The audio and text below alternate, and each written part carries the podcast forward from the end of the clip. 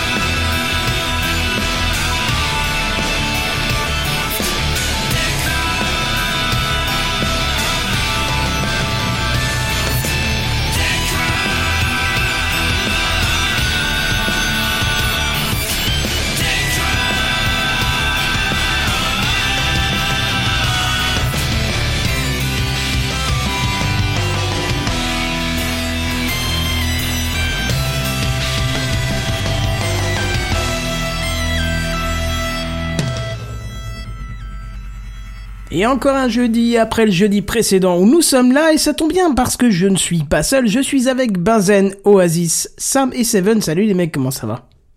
Bonsoir. Ouah, Quelle Super. motivation, quel synchro, c'est waouh, ça donne envie.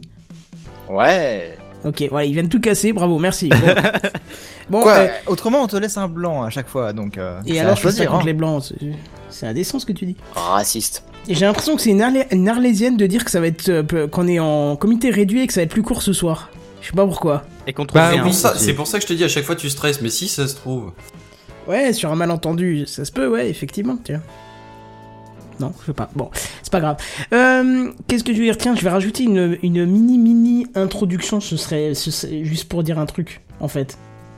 Bah, Vas-y. Bah ok. C'est l'introduction. Bon, on va essayer de faire vite aujourd'hui. Oh, tu parles, c'est encore un truc qui va durer des heures, ça. C'est-à-dire que c'est toi qui as les jingles, donc euh, c'est toi qui as la main. hein. Oui, oui, c'est vrai, vrai. Non, non, juste parce que j'ai eu une douce folie euh, euh, suite à des, des collègues qui ont acheté une imprimante 3D. Je me suis dit, ça fait des mois et des mois que je me dis, faut que j'en achète une, faut que j'en achète une, parce que j'ai vraiment envie de bosser avec. Et je me suis dit, bah ça y est, allez, je me lance. Hein. J'ai pris le même modèle que, que mes collègues, c'est-à-dire une AlphaWise U20, pour ceux qui connaissent un petit peu les modèles. Et alors, truc de fou, j'ai commandé sur Gearbest hier matin. Alors on m'a toujours dit ah sur Gearbest euh, tu vas voir, il va falloir attendre un mois que ça arrive et tout machin. Bon, j'ai regardé l'option de livraison, c'était marqué euh, euh, 5 à 7 jours. Euh, J'ai rajouté 5 euros pour l'avoir 3 à 5 jours plutôt que 5 à 7, hein, comme je suis pressé, tu vois. C'était hier matin euh, que j'ai commandé et euh, c'est parti dans la soirée. Je l'ai eu ce matin à 9h. Eh ben, C'est pas beau la vie. impressionnant. hein. Ah ouais. Elle devait être stockée pas loin quand même. Ouais, elle était stockée. J'ai vérifié après sur le- le- l'entreprise qui livrait. Alors je vous rassure tout de suite, c'est pas la poste. Vous vous en doutez que c'est pas elle qui m'a livré parce que sinon Bah oui. je ne l'aurai pas encore ce Oh. week-end ni milieu de semaine prochaine. Ah si, mais j'ai je l'ai déjà raconté, j'ai des problèmes constants avec la poste. Ils ne me livrent pas, tout simplement, jamais. Ça fait 4 ans maintenant. Donc bon, bref. Euh, non, c'est une autre boîte, c'est GLS ou GS. GLS, ouais. oui, oui, ça existe, un transporteur. Voilà, et euh, donc apparemment ils avaient un, un- ils avaient un stockage au-dessus de Paris, donc euh, c'était assez rapide pour venir quoi. Et euh, j'ai pu faire ma première impression test et ça a super bien marché. D'ailleurs, c'est déjà en train d'imprimer des choses là à côté dans une autre pièce pour pas qu'on l'entende bien sûr. Donc je suis super content. Voilà. Je vous, je vous invite, si vous êtes intéressé par l'impression 3D, à de vous laisser tenter.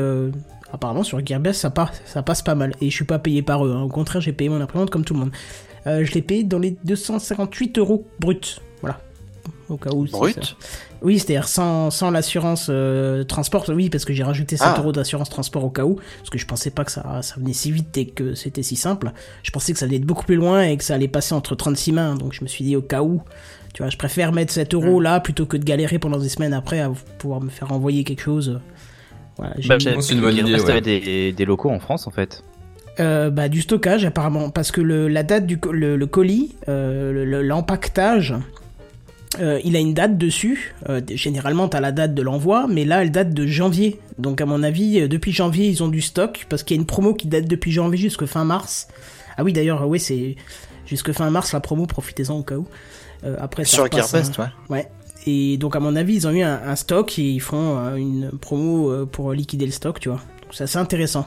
Et puis, c'est une très bonne machine d'entrée de gamme. euh, Bah ouais. euh, Picaboo me l'a confirmé et les collègues qui l'utilisent aussi m'ont montré. C'est assez chouette comme résultat, donc euh, voilà. Et ben c'était tout, tiens, voilà. Et j'allais dire, je cherchais mon curseur que je ne trouvais plus. J'allais basculer sur les news high-tech. C'est les news high-tech. C'est les news high-tech. C'est les news high-tech. C'est les news high-tech. T'as vu le dernier iPhone, il est tout noir. C'est les news high-tech. Qu'est-ce que c'est le high-tech? C'est plus de mon temps tout ça. Je voulais dire à, Sa- à Seven que je l'ai introduit et finalement je lui ai dit j'ai un trop d'eau, mais c'est pas grave.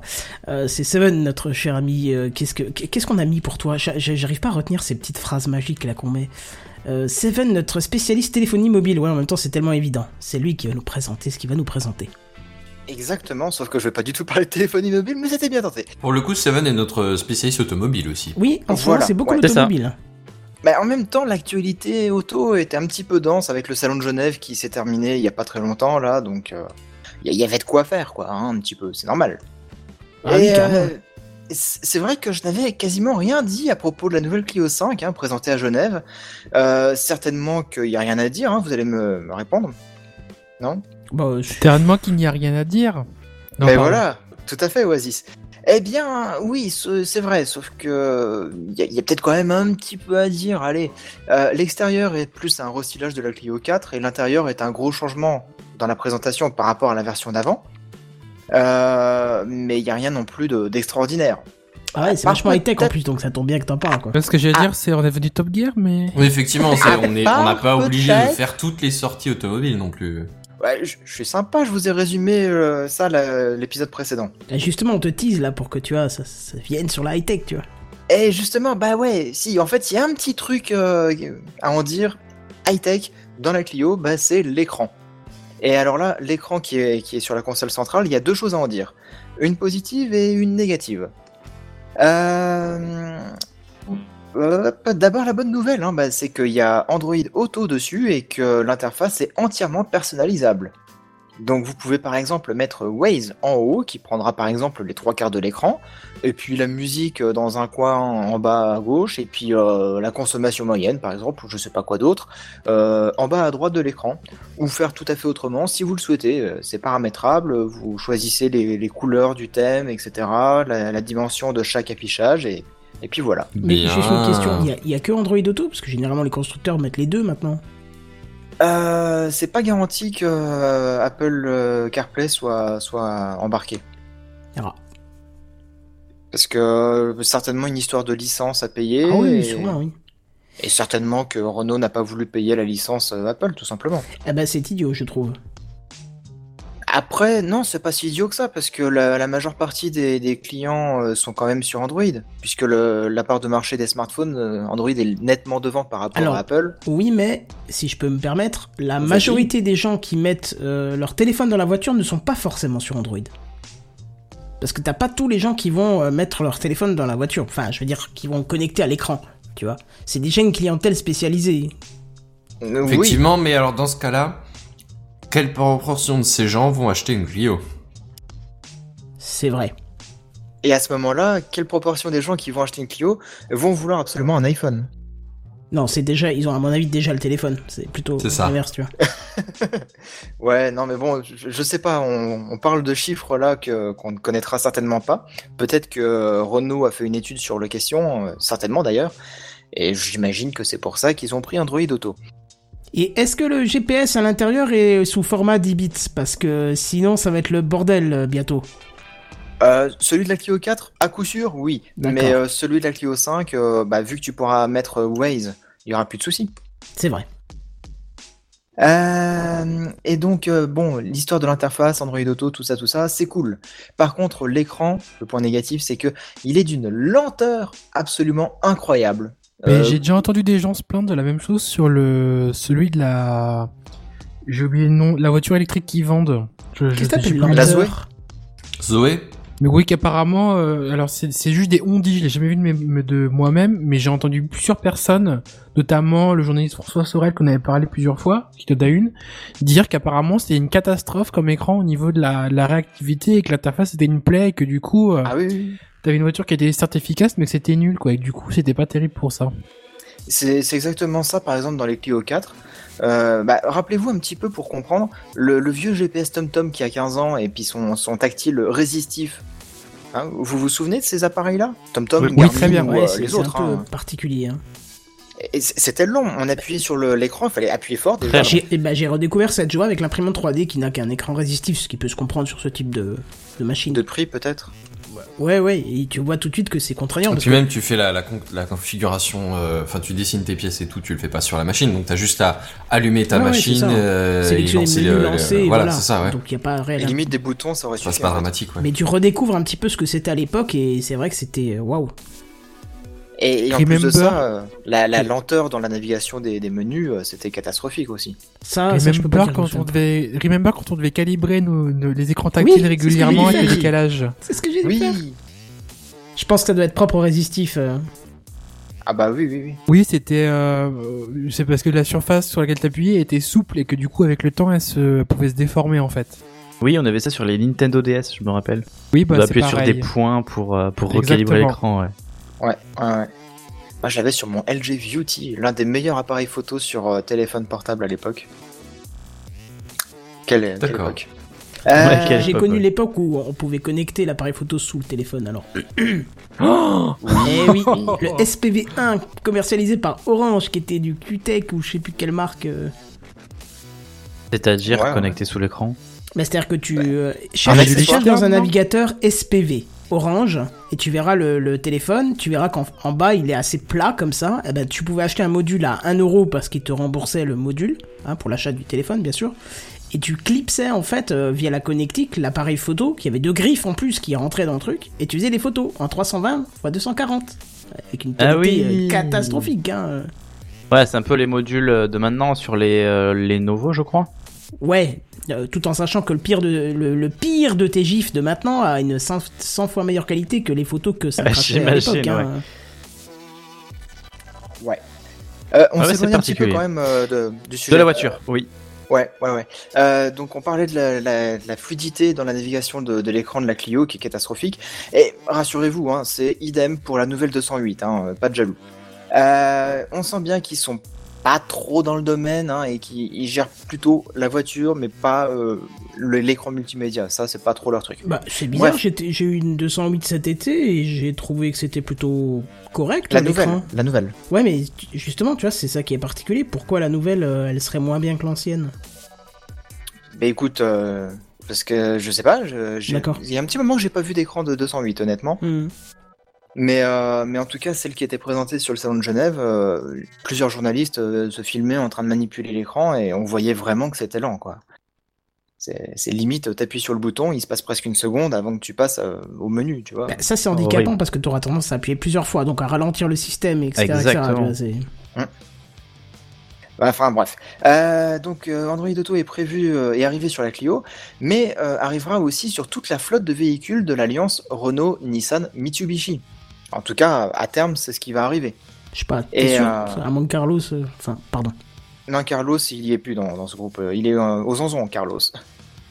Euh, mais euh, ce n'est pas tout, parce qu'ils viennent tout juste de lancer l'Alliance Intelligent Cloud, une plateforme pour les véhicules des trois marques, euh, hébergeant bah, absolument tous les services connectés. Oh, Et, bien ça. Comme ils sont fabricants de voitures et non de plateformes de services, ils ont signé un partenariat avec Micro- Microsoft Azure pour assurer cette activité. Donc euh, je pense qu'on pourra faire confiance sur ce domaine-là, puisque Ah Microsoft, oui. ils sont quand même plutôt doués là-dessus. Euh, donc en gros, la plateforme va engranger toutes les informations remontées de chaque véhicule afin de gérer euh, l'IoT, l'Internet des objets. hein. Et euh, en échange, bah, les utilisateurs auront accès à Internet, à un service de navigation connecté, à une assistance en ligne, aux mises à jour logicielles over the air. J'allais te demander quel réseau ils utilisaient, si c'était du LoRa, mais vu que tu me parles d'internet, je pense qu'il y aura plus de la 4G. Voire de la 5G. J'imagine qu'il y aura, il y aura une puce 4G, ouais. Ah, je suis pas sûr qu'il y aura une puce 5G dans, dans la Clio 5, tu vois, mais euh, à mon avis, ce sera plus une puce euh, 4G. Mhm. Ce qui est déjà En tout très cas, bien. pour les hein. besoins, besoins immédiats, ce Oui, sera voilà, ça suffira. Et euh, d'autres services personnalisés d'infodivertissement, comme ils le disent, euh, sans rentrer trop dans le détail. En gros, tu t'informes, euh, mais tu te divertis en même temps pour les passagers, mais il faut que tu restes concentré sur la route, enfin voilà. Euh, et puis en cas de panne, un diagnostic pourra être effectué à distance, et l'idée c'est que à terme, bah, ces véhicules puissent aussi communiquer avec les éléments des smart cities dans un futur euh, assez proche. Alors euh, c'est intéressant pour Microsoft, hein, mais c'est pas le premier coup pour eux, puisqu'en fait ils avaient déjà signé un partenariat avec Volkswagen en 2018 pour que 5 millions de véhicules deviennent connectés d'ici 2020, c'est-à-dire euh, demain en fait. Donc euh, c'est plutôt cool tout ça. Et au-delà de la news, euh, certainement très creuse, hein, je vous l'accorde, euh, vient une réflexion sur l'évolution des modes de transport et des moyens de, commu- de communication entre les objets. Depuis très longtemps, dans les films de SF type iRobot par exemple, on voit des véhicules autonomes, bardés d'écran, capables de trouver une place de parking, de déposer ses passagers, puis d'aller se garer tout seul plus loin, etc. etc. Mais Oui. excuse-moi de te couper, mais j'ai, je, je... excuse-moi, j'ai oublié juste sur un point que tu as dit. Les robots qui garent la voiture tout seul, ça existe. Je vous ai partagé, j'ai, Oui. vu un, un aéroport où tu gardes ta voiture C'est à sur Lyon, parking. même en France. Bah c'est ça. Si je vous ai partagé un lien et ça existe vraiment et c'est impressionnant. Mais les voitures autonomes, ça existe aussi. euh, les voitures bardées d'écran, ça existe aussi maintenant. Euh, on, on commence à, à rentrer justement dans cette réalité-là que les films de SF nous présentent depuis euh, 15, 20, 30 ans. Et c'est ça qui est intéressant. Et c'est justement là que je veux vous amener, c'est que moi je pense que cette Clio 5, bah, elle va faire partie d'une première génération de véhicules vraiment connectés, comme on nous le vend depuis des années.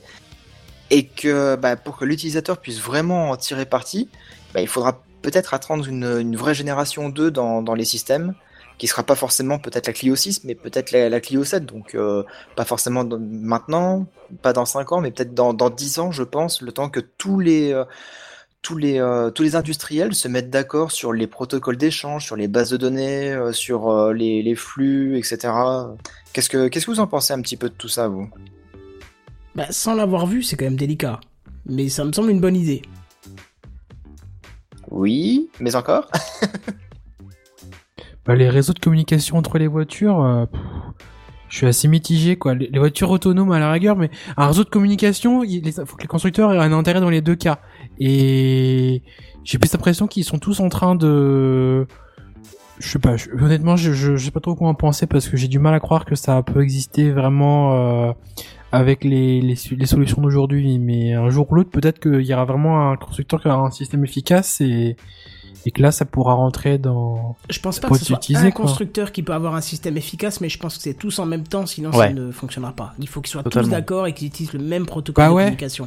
Ah bah clairement. Mais Si ça interagit Oui, avec la mais il faut, il faut, excuse-moi, il faut que ce soit un peu comme les, les différentes, euh, comment ça s'appelle les, les, comme les, comme des, comme une norme, faut qu'il y ait une norme qui écrase l'autre, comme le Blu-ray a écrasé le HD DVD. Voilà, faut qu'il y en ait c'est une ça. qui arrive à prendre le domaine sur toutes les autres, mais la qu'un réactivité dans le monde de consortium l'industrie, euh, elle est lente, se quoi. forme.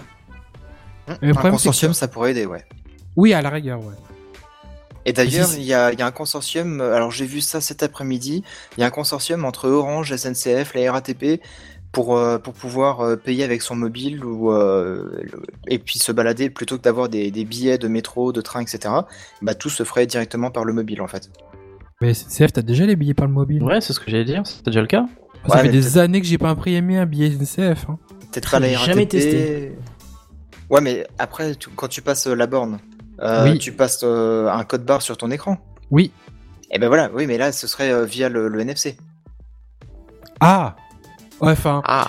Euh, quand tu vois déjà comment les mêmes, enfin, excuse-moi, excusez-moi, mais comment tu vois comment les mamies ou les personnes euh, moins à l'aise avec la, techno bloquent tout le monde devant les portillons, si tu leur dis avec un, de mettre du NFC, déjà qu'ils ont, ils arrivent pas à comprendre que tu mets l'image en face de l'écran, là ils vont encore moins comprendre de mettre un côté du téléphone où il y a rien indiqué.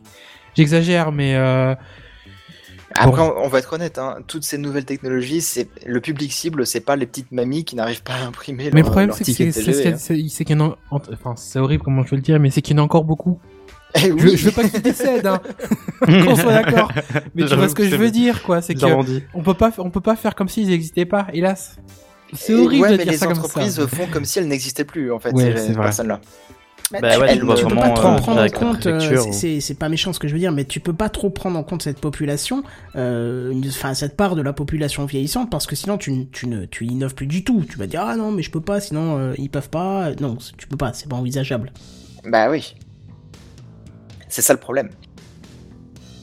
Mais, euh, mais du coup, ouais, l'idée c'est qu'un consortium entre des opérateurs, des fabricants de voitures euh, ou des, euh, des, entreprises comme Vinci qui gèrent les, euh, les parkings, qui gèrent des autoroutes pour les télépéages par exemple aussi, il y aurait moyen de, de se mettre euh, d'accord autour d'une table et puis que- qu'il y ait des protocoles de communication qui soient établis pour que par exemple quand le véhicule rentre dans une smart city, bah, euh, il puisse euh, automatiquement déceler des places de parking disponibles sans qu'on soit obligé de chercher un écran ou un panneau et puis de tourner en rond dans un parking pendant des heures. Moi je pense même que d'ici, alors pas tout de suite, hein, pas, pas- peut-être pas dans les 10 ans, mais d'ici euh, quelques décennies, je pense que quand tu rentreras en ville, ta voiture risque de se enfin de te désactiver les commandes et de tout gérer De elle-même. passer tu en full Alors, automatique. si ouais. je peux me Mais- permettre, je vois deux oppositions, principalement parce que l'objectif c'est que quand tu rentres en ville, tu laisses ta voiture à l'entrée.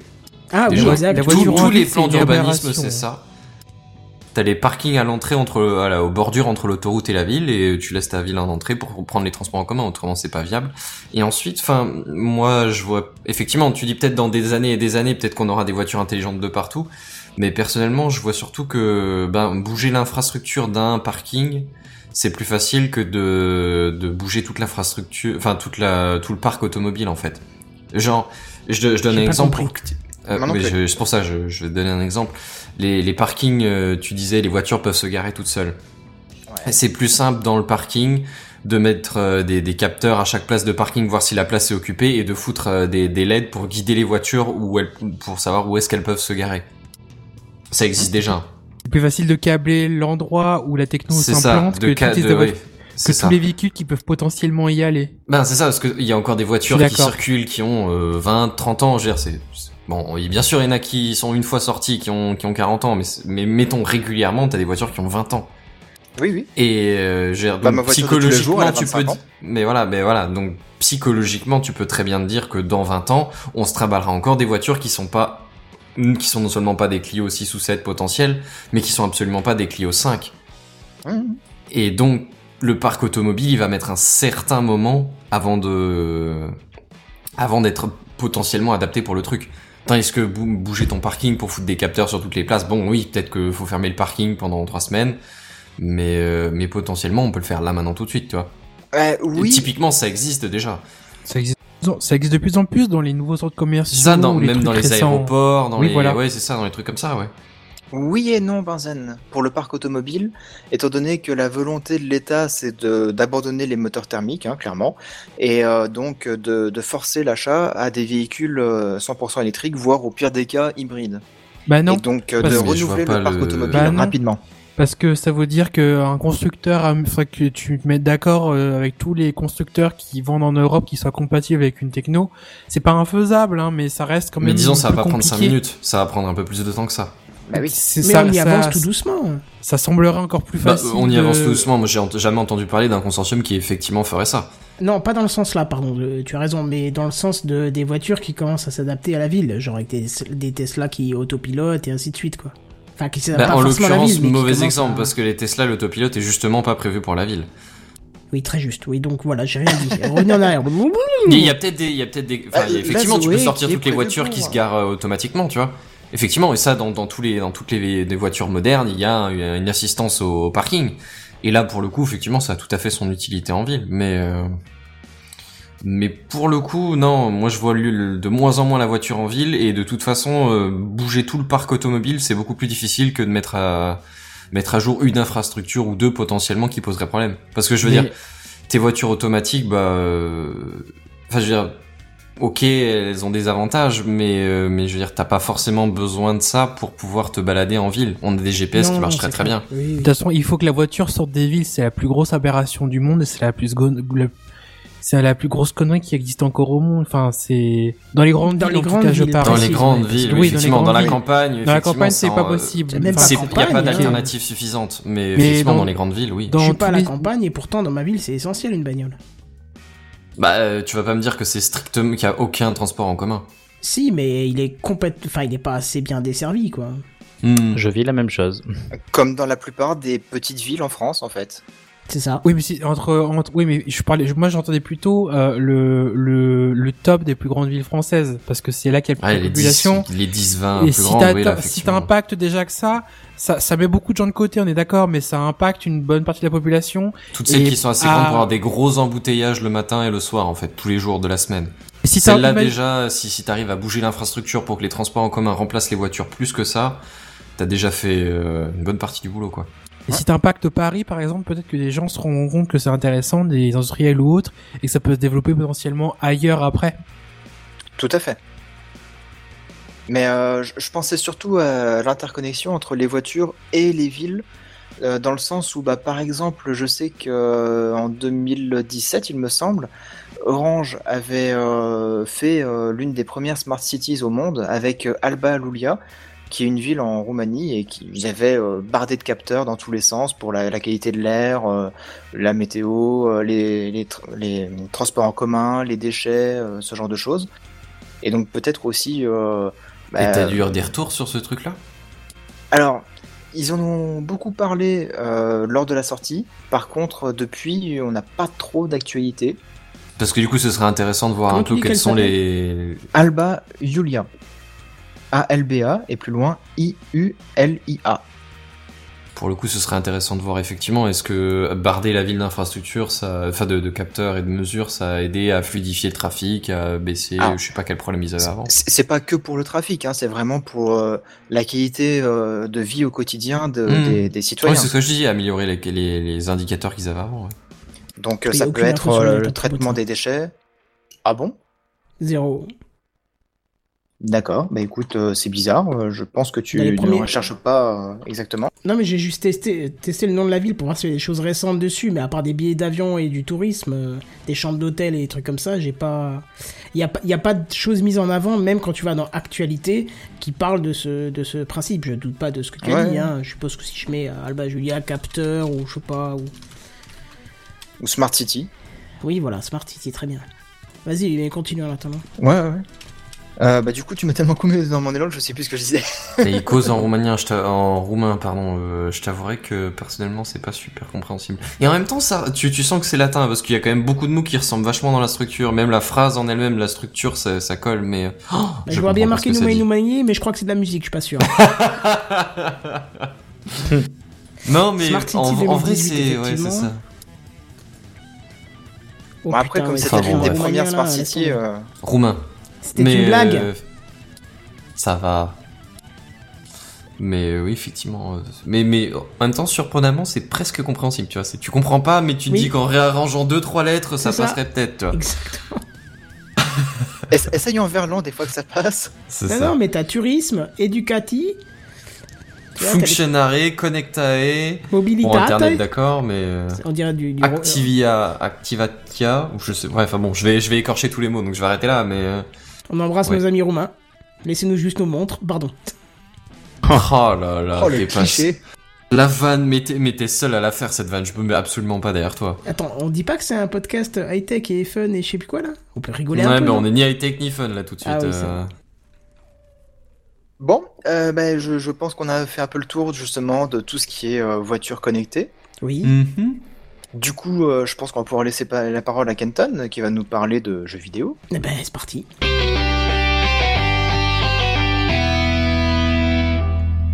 Bon, alors si je vous dis que vous allez pouvoir, avec ce dont je vais vous parler, sans boîtier, sans carte graphique, sans PC hyper puissant, euh, jouer à tous les jeux que vous voulez, quelle que soit la puissance graphique nécessaire, je suis sûr que vous allez me dire Shadow. Shadow. Alors moi j'ai une contre-remarque parce que la semaine dernière on a parlé de Google Stream. Merci. Ah il bon pète toujours le news, hein, il peut pas Oui, regarder non, le c'est un plaisir immodéré. Je retiens, ta news c'est dans... Ok, j'ai vu. Euh, je vais m'en charger. Euh, non, bah alors pour ceux qui ont dit Shadow, je dirais parfait. On voit que vous écoutez TechCraft et je vous en félicite. Et puis comme je suis le meilleur dictat... le meilleur patron, le plus sympa de la Terre, je vous donne votre salaire x2. Et comme il est de zéro Oh, euro, Ah, Alors pardon, mais moi ça colle aussi. Du coup euh, j'ai écouté Techcraft la semaine dernière, ça marche aussi. Bref, vous avez raison, hein, c'est la description parfaite de ce que propose Shadow, hein, cette euh, jeune petite boîte française qui se développe petit à petit. Mais si je vous disais qu'une immense boîte euh, se lance sur le marché et vu justement son immensité, il est fort probable qu'elle fasse bouger les technos, voire impose même des nouvelles façons de, de jouer, vous me dites quoi? Microsoft. Bah oui. Facebook. Alors j'ai entendu bah oui. Microsoft, j'ai entendu Facebook. Ouais, Microsoft, entre les, les dernières Xbox et Y a euh, les, Apple a différents clouds qu'ils euh, ont, il y aurait moyen. Eh ben, vous Y'a avez pas pas Apple cité- qui a des rumeurs d'un truc euh, similaire à Shadow? Ah, je sais pas, j'ai pas Ah, entendu ah non, ça. Apple c'est le streaming, je crois. Ouais, le streaming Ah, je, vidéo, dois, je dois confondre alors. Ouais, Apple, ils ont du streaming de vidéos de prévu. Eh Ouais. ben, non, Facebook avec le- Oculus et tout, non? Non, Oculus c'est Google. Mais Oculus, c'est Facebook, ça, non Ah. Ah, Facebook, Oculus, pardon. oui, Ah, Oculus, Dieu. c'est Facebook. Ouais. Ouais, mais là non, enfin, t- justement, c'est comme l'a dit avant euh, Benzen, c'est Google. Alors avec son projet Google Stream, effectivement, mais il a- ils ont fait grand bruit cette semaine en annonçant lors d'une keynote euh, justement ce projet de stream de jeux vidéo qui s'appelle Stadia. Voilà, Ok. un nom comme un autre. hein. Un système de jeux vidéo accessible sans boîtier, juste à travers l'application Chrome, le navigateur phare de Google. Et attention, mesdames et messieurs, vous pourrez, dans la condition où votre lien internet vous le permet, jouer en 4K, 60 FPS et en HDR. C'est pas beau ça? Mais là, il faut, le câble, ça arrive. il faut le câble subatlantique euh, qui arrive directement chez toi, non? Eh ben justement, pour réunir tout ce confort de jeu, il faut au moins envisager 25 mégabits seconde de débit internet. Ah, moi, j'avais Ah entendu ouais 30 pour le 4K 60 FPS. Alors le minimum c'est 25, mais après effectivement pour avoir un- le- la qualité euh, optimale, tu peux monter à 30 même plus haut. hein. Alors c'est marrant parce que cet après-midi j'ai lu une news sur le sujet qui me disait minimum 15 mégabits par seconde du moment que vous avez une latence inférieure à 40 millisecondes. Ah bah tu vois comme quoi ça, mais c'est le, c'est- c'est- l'annonce est toute fraîche hein, donc. euh, je Ouais, ouais, va- c'est sorti cette semaine, il y a encore des chiffres différents qui sortent en fonction des régions, en fonction des... À mon avis, c'est surtout les journalistes qui font des hypothèses euh, sur la. Peut-être. Ouais, je je t'avouerai que j'ai pas suivi la conf. Si ça se trouve, ils ont pas donné les chiffres, ils ont donné des estimations et du coup, les mecs ont extrapolé dessus. Bah Voilà, non, lors de la conf ils ont donné 25 mégabits seconde et le chef de projet a effectivement annoncé 30 pour être à l'aise. Donc euh, D'accord, voilà, quoi. Donc euh, la fibre ou la 5G seront nécessaires pour pouvoir profiter à fond du service parce que si vous avez une simple ADSL, même si Oh, ça passe, VDSL 2, euh, tu peux Oui, monter à passe, 35, hein. ouais, mais alors tu plus. feras plus rien à côté quoi. T'oublies Netflix à Mais côté si. quoi. Bah, euh, en même temps, si tu joues à un jeu vidéo, à un moment donné, bon. Ouais, mais bon. Si t'es si pas tout seul euh, chez toi. Ah, si t'es pas tout seul, là, par contre, ouais. Mais il faut merde. pas compter que sur le débit, parce que je vais mettre les pieds dans le plat de la raison que c'est que j'ai un Shadow, je vais pas le dire le contraire, et euh, actuellement chez moi je suis en coaxial euh, numéricable, et euh, j'ai eu l'occasion de bouger plusieurs fois à droite à gauche dans la famille, tout ça, et de l'essayer chez des gens qui en théorie, sur un speed test, avaient un débit équivalent ou proche du mien, sauf que autant chez moi, ça coupe une fois toutes les 15-20 minutes, et encore c'est rare, mais euh, pourtant le même débit, hein. Pas la même techno, c'était injouable. Donc euh, le débit rentre en compte, mais la techno aussi son Et importance, la je techno, pense, dans la ça, qualité. ça joue hein. quoi, du coup, sur le, la latence ou... Ah bah moi, enfin de, de mon expérience, c'est que je, l'ima, la, l'ima, ça faisait un peu comme quand tu charges une vidéo YouTube à l'époque où le débit n'était pas encore fou. C'est-à-dire que tu jouais tout le temps en pixelisé pour la Ou qualité. alors en ce moment chez Free le soir à 8h quoi. Pareil. Ça, ça fait pas 8 ans que tu dis ça, toi? Oui, bah ça, ça. fait 8 ans C'est que je suis chez. Free et je t'emmerde, qu'est-ce qu'il y a? Et Tu veux ben pourquoi tu Ah, changes voilà. pas au lieu de te plaindre? Bah ouais. Mais c'est prévu voilà. qu'Orange viendra se bouger le cul et mettre à la fibre Hein Euh, Je sais pas, la regarde fin une autre 2020. boîte s'il y a autre chose que Free. Avant la fin 2020, mais merde, t'entends ce que tu dis 2020, il y a la fibre dans tous les putains de villages où il y a trois paysans et tu me dis Oui. 2020 pour la fibre en centre-ville. Allez Orange, rentre chez toi. Mais non, mais écoute, c'est la même c'est chez le moi, programme hein. Supersonic, c'est comme ça. Hein. C'est tout le monde aura la fibre avant la fin 2020. Point. Oui, bah, on y croit tous. Mais euh, bref, oui, On effectivement. y travaille. Euh, donc tu disais Oasis? Bah, je disais que le, effectivement le, le, dé- le débit a son importance, mais la techno aussi. Il faut pas forcément se dire euh, ah j'ai un ADSL ou un VDSL, enfin par du coaxial euh, qui a un bon débit. Peut-être que ça peut marcher, mais il faut pas. Enfin, il faut vraiment essayer concrètement pour voir ce que ça vaut derrière, parce que c'est pas juste le chiffre qui te dira si ça marche vraiment bien ou pas, je pense. D'accord. Bon, bref, je continue ou vous avez encore des choses à, à rajouter Non, vas-y, vas-y, vas-y. D'accord. Bon, alors le service sera compatible avec toutes les manettes déjà compatibles avec le périphérique sur lequel vous jouez. C'est-à-dire euh, tablette, smartphone, euh, Chromecast ou je sais quoi encore ce qu'il est possible d'installer Chrome. Donc en gros, si vous avez des manettes pour votre smartphone, ça sera forcément compatible avec le service. Du moment que Chrome euh, l'accepte sur le périphérique, ça passera. Ah, Mais euh, dans le cas où vous souhaiteriez, euh, Google proposera, euh, et propose déjà d'ailleurs, sa propre manette développée pour l'occasion. Une manette qui sera Wi-Fi. hein, qui sera pas du tout euh, connecté en Bluetooth au périphérique ou en câblé, ça sera en Wi-Fi. C'est étonnant. Ouais, mais c'est pas pas plus con que ça en fait. Hein. Ça te permet d'avoir une box beaucoup plus loin et d'être tranquille quoi. hein. Est-ce qu'ils ont expliqué pourquoi ils voulaient plutôt le Wi-Fi que, que le Bluetooth? Euh, J'ai pas trouvé cette info là, mais toujours est-il que ça a été bien mis en avant. Donc euh, Parce que, parce que je pense que les autres euh, constructeurs, s'ils font en Bluetooth, c'est pour économiser de l'énergie en fait. ouais, mais maintenant avec le Wi-Fi, on a quand même des, des, des consommations qui sont extrêmement basses. Donc euh, Je, je sais pas si, euh, si le Bluetooth c'est pas encore moins, moins énergivore, tu vois. peut-être, mais c'est le choix qu'ils ont fait en tout cas. Ouais, ouais. Voilà. Et d'ailleurs, cette manette sera dotée de l'assistant Google. Hein. Vous, vous pourrez à tout moment euh, le- le- le- l'appeler lui dire tiens, allume ma lumière, envoie-moi un mail, je sais pas ce que tu veux. Et alors là, tu vois bien que c'est que c'est du que c'est du Google. Hein. Ils auront un bouton euh, qui va vous permettre de démarrer un live sur YouTube en temps réel. Et ils sont forts hein, chez Google. Ils Ah en ouais. veulent à Twitch et ils le montrent. Hein. C'est clair et net quoi. Donc ça, c'est une- plutôt une feature qui est assez intéressante. Alors au niveau des éditeurs de, de jeux vidéo, pour l'instant, on a déjà eu la certitude d'y voir Ubisoft, ID Sof- Software, Q-Game que je connais pas et Tequila War que je connais pas non plus. Euh, mais bien sûr, il est évident hein, que le catalogue de jeux va exploser jusqu'à la disponi- disponibilité du service qui est annoncé pour cet été aux États-Unis, Canada, Royaume-Uni, Royaume-Uni, pardon, et une grande partie de l'Europe, dont la France, pour un prix qui n'a pas encore été annoncé. C'est Justement, il a dit on en parlera cet été. Pour l'instant, on parle pas de prix. Donc, est-ce que Ouais. c'est une bonne nouvelle ou pas une bonne nouvelle de cacher le prix? Je sais pas. Est-ce que ça veut dire ça va être cher, donc on va peut-être en parler plus tard, ou alors c'est est-ce qu'on va casser la baraque avec des prix complètement hallucinants? Alors là aussi, j'ai eu, euh, j'ai eu des informations euh, un peu cheloues là-dessus. C'est que des estimations, hein, si tu me sors un prix. hein. Ah non, non, non, j'ai pas vu de, de prix, Ah, mais euh, en gros, le, le, le directeur du projet chez Google disait euh, les joueurs ne sont pas prêts à entendre la grille tarifaire pour l'instant, donc on va garder ça pour un peu plus tard. Comprenez, c'est très très cher. C'est ça. Bah, c'est un peu ça l'idée, ouais. Pas forcément, non. Non, c'est juste. Bah, le message euh, pas euh, ça va être accessible et ça, vous allez kiffer, parce que sinon il l'aurait dit, tu vois. c'est- Mais c'est vous qui l'interprétez comme ça, les gars. Moi, je Mais non, pense mais faut, surtout enfin, que. faut- ça- faut- excuse-moi, mais c'est, si c'était un, un prix, le même prix que les systèmes existants, il l'aurait sans doute déjà dit. J'ai du mal à croire que si c'est un, ça aurait été un argument si c'était vraiment un prix intéressant. C'est pas C'est possible peut-être pas tout à fait défini encore, hein, c'est peut-être encore Euh, C'est Oasis, possible aussi. tu peux nous dire... euh, Oui, ça aussi c'est possible. Oasis, tu peux nous dire à peu près combien ça coûtait un Shadow mensuellement Un Shadow, ou, je sais pas, c'est un... Un Shadow, il y a trois types de prix. Si tu le prends euh, annuellement en, en engagement de 12 mois, c'est 29 de mémoire. Si tu, le, si tu le prends au trimestre, c'est un peu plus de 30 euros. J'ai plus la somme exacte. Et si tu le Hmm. prends euh, mensuellement avec, euh, enfin, sans, en- sans engagement, c'est euh, un peu plus de 40 euros. Pouh. D'accord. Sans les jeux. Hein. T'as juste un, t'as une bête de course avec Windows dessus. Il te faut tes jeux après toi dessus. hein. Oui, ouais, c'est vrai Mais- que c'est pas encore pareil, ouais. Pour, pour revenir sur l'histoire de- du prix, euh, moi je pense qu'il a annoncé ça pour dire, mais euh, là on vient juste d'annoncer le, le, le service, on va pas tout de suite parler du prix, on va d'abord euh, faire monter un petit peu la hype sur le produit. C'est dans le sens là qu'il a voulu euh, dire, on va pas parler du prix tout de suite. C'est pas, on va être super cher, donc on va, on va pas calmer les ardeurs tout de suite. C'est, laissons monter la hype et après on en parlera. Justement, c'est peut-être dans l'optique de claquer un prix extrêmement bas et que ça fasse Waouh, le gros système Ah, là, ça c'est fait des mois qu'on en parle et le prix est super bas, donc on va sauter dessus. Ben voilà.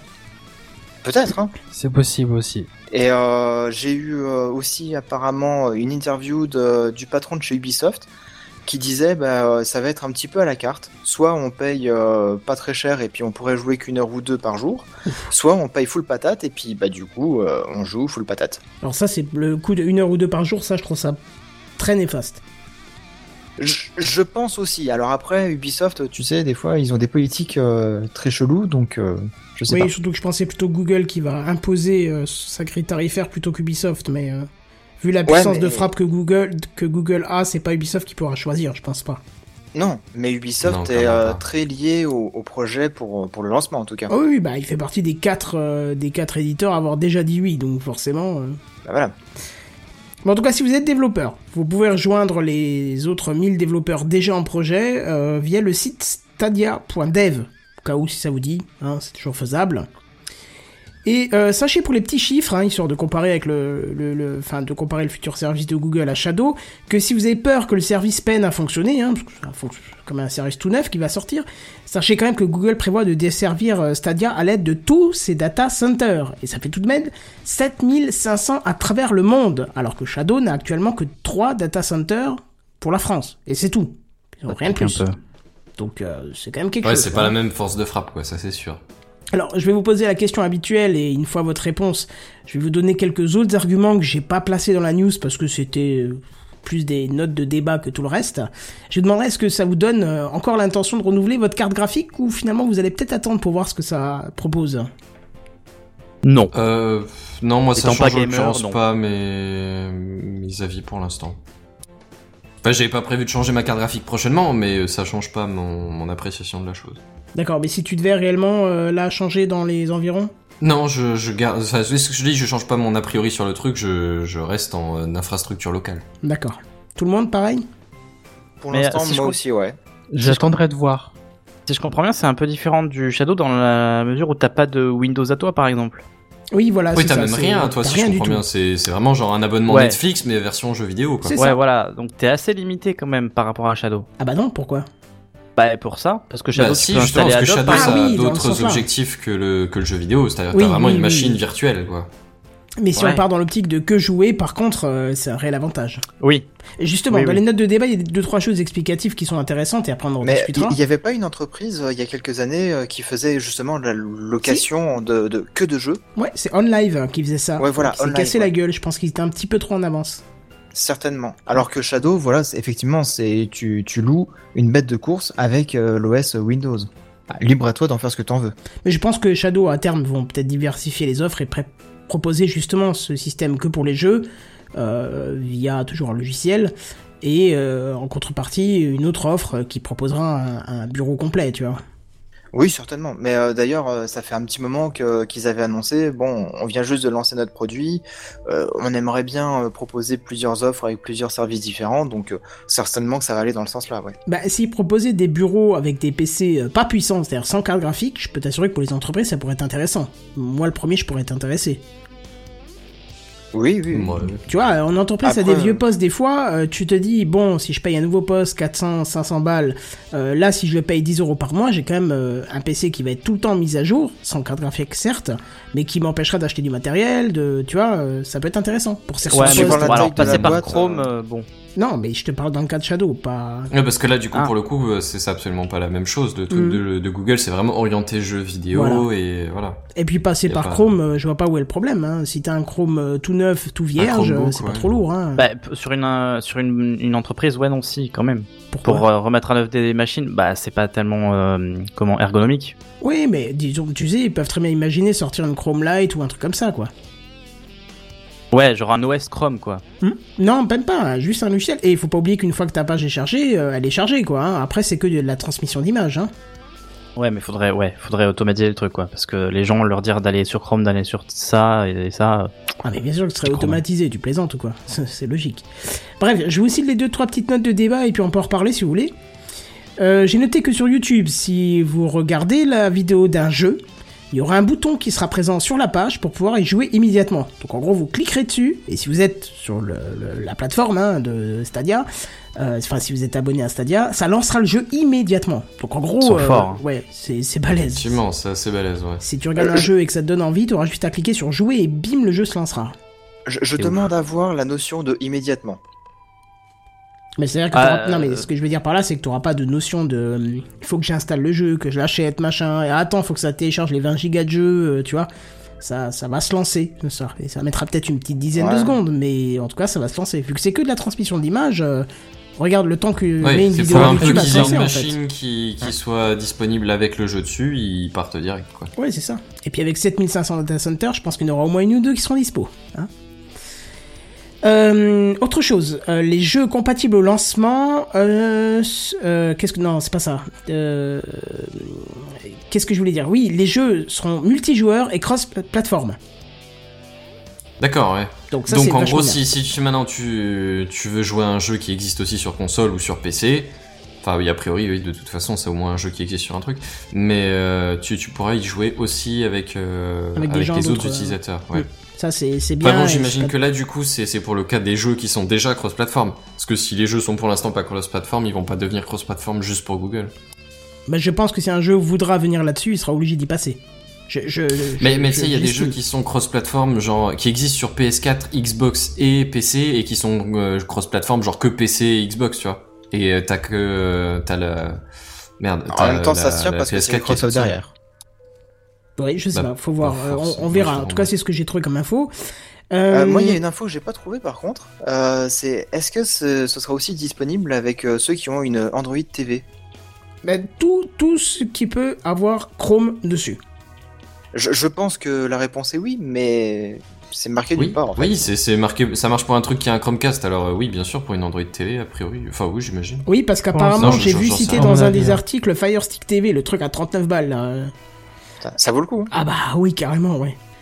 Carrément. Sachant que le Fire Stick, c'est une euh, Android TV qui est une surcouche Amazon. euh, si l'Android TV de base ne peut pas, ce serait une aberration. Qu'est-ce que j'ai noté d'autre? Euh, Oui, une différence notable entre Shadow et Stadia, c'est que euh, bah, il y a un catalogue de jeux défini hein, pour euh, pour Google euh, Stadia, alors que pour euh, Shadow, bah, comme il ne fait que rediriger le jeu que vous avez lancé sur un PC, ben c'est le jeu que vous voulez, quoi. hein. du moment que c'est sur n'importe quelle version de Steam, euh, Uplay, euh, ce que vous voulez, euh, même hors euh, plateforme, bah, ça marchera. C'est pas besoin que le jeu soit développé spécialement pour. Oui, Mhm. parce que justement, Stadia nécessite que les jeux soient développés pour le service, contrairement aux autres euh, services de streaming. Et euh, dernier petit point que j'ai noté, Stadia euh, l'a pas annoncé officiellement lors de la conférence, mais euh, dans les dans les guidelines du projet, le but c'est d'atteindre les 120 FPS. Voilà. Ça commence à faire beaucoup. Oui, ce que je trouve un peu inutile. hein. Est-ce Bah, ça dépend de des jeux ou quoi, aussi mais ouais. Bah, autant le que- 30 à 60, je peux encore dire que ouais, ça fluidifie un tout petit peu et encore c'est plus de l'impression que du visuel. Euh, 120, euh, Ouais, mais si tu veux, il y, a effectivement des courses comme ça euh, sur le net entre les, différents euh, éditeurs et joueurs PC pour euh, la fluidité, le je sais pas quoi. Alors moi, je, dis pas que moi j'en ai besoin, que j'en sais la nécessité ou l'utilité. Ce que je te dis, c'est- c'est effectivement une bataille qu'il y a sur le net. Oui, oui, oui, bien sûr. Voilà, avec ces petites notes de débat là, qu'est-ce que qu'est-ce que vous me dites là-dessus? Euh, Oasis, euh, on va quand même dire aussi euh, pourquoi tu as souhaité venir ce soir, c'est parce que toi tu as un Shadow et que tu aurais voulu faire un petit peu le Oui. retour et, et voir euh, comment toi tu prends cette, euh, cette news Stadia par rapport à ce que tu as vécu avec Shadow? Bah en fait, euh, je pense que c'est je vais dire, mon, mon expérience de Shadow en fait, j'ai ça fait trois mois que j'ai mon, mon Shadow et effectivement le Shadow, le principe c'est que on, grosso modo, on te fournit un, un Windows 10, t'as le même écran et tout, et euh, avec euh, des un, hardware, de fou en fait. Et après, c'est à toi d'installer les jeux que tu veux dessus. Le problème que je trouve dans ce modèle, même si ça fonctionne très bien, hein, grosso modo, euh, si t'as une connexion qui, est, qui tient à la route, euh, essayez au moins une fois avant de vous, pour vous faire une idée, ça peut, vraiment, ça peut vraiment être intéressant. Le problème que j'y vois, en tout cas dans l'usage que j'en ai moi, c'est que mon ordinateur physique, là, mon PC portable avec lequel je vous parle ici, il y est, il, il- il- sert très bien pour un usage commun, mais il, il- pour le jeu vidéo, il tient pas du tout la route.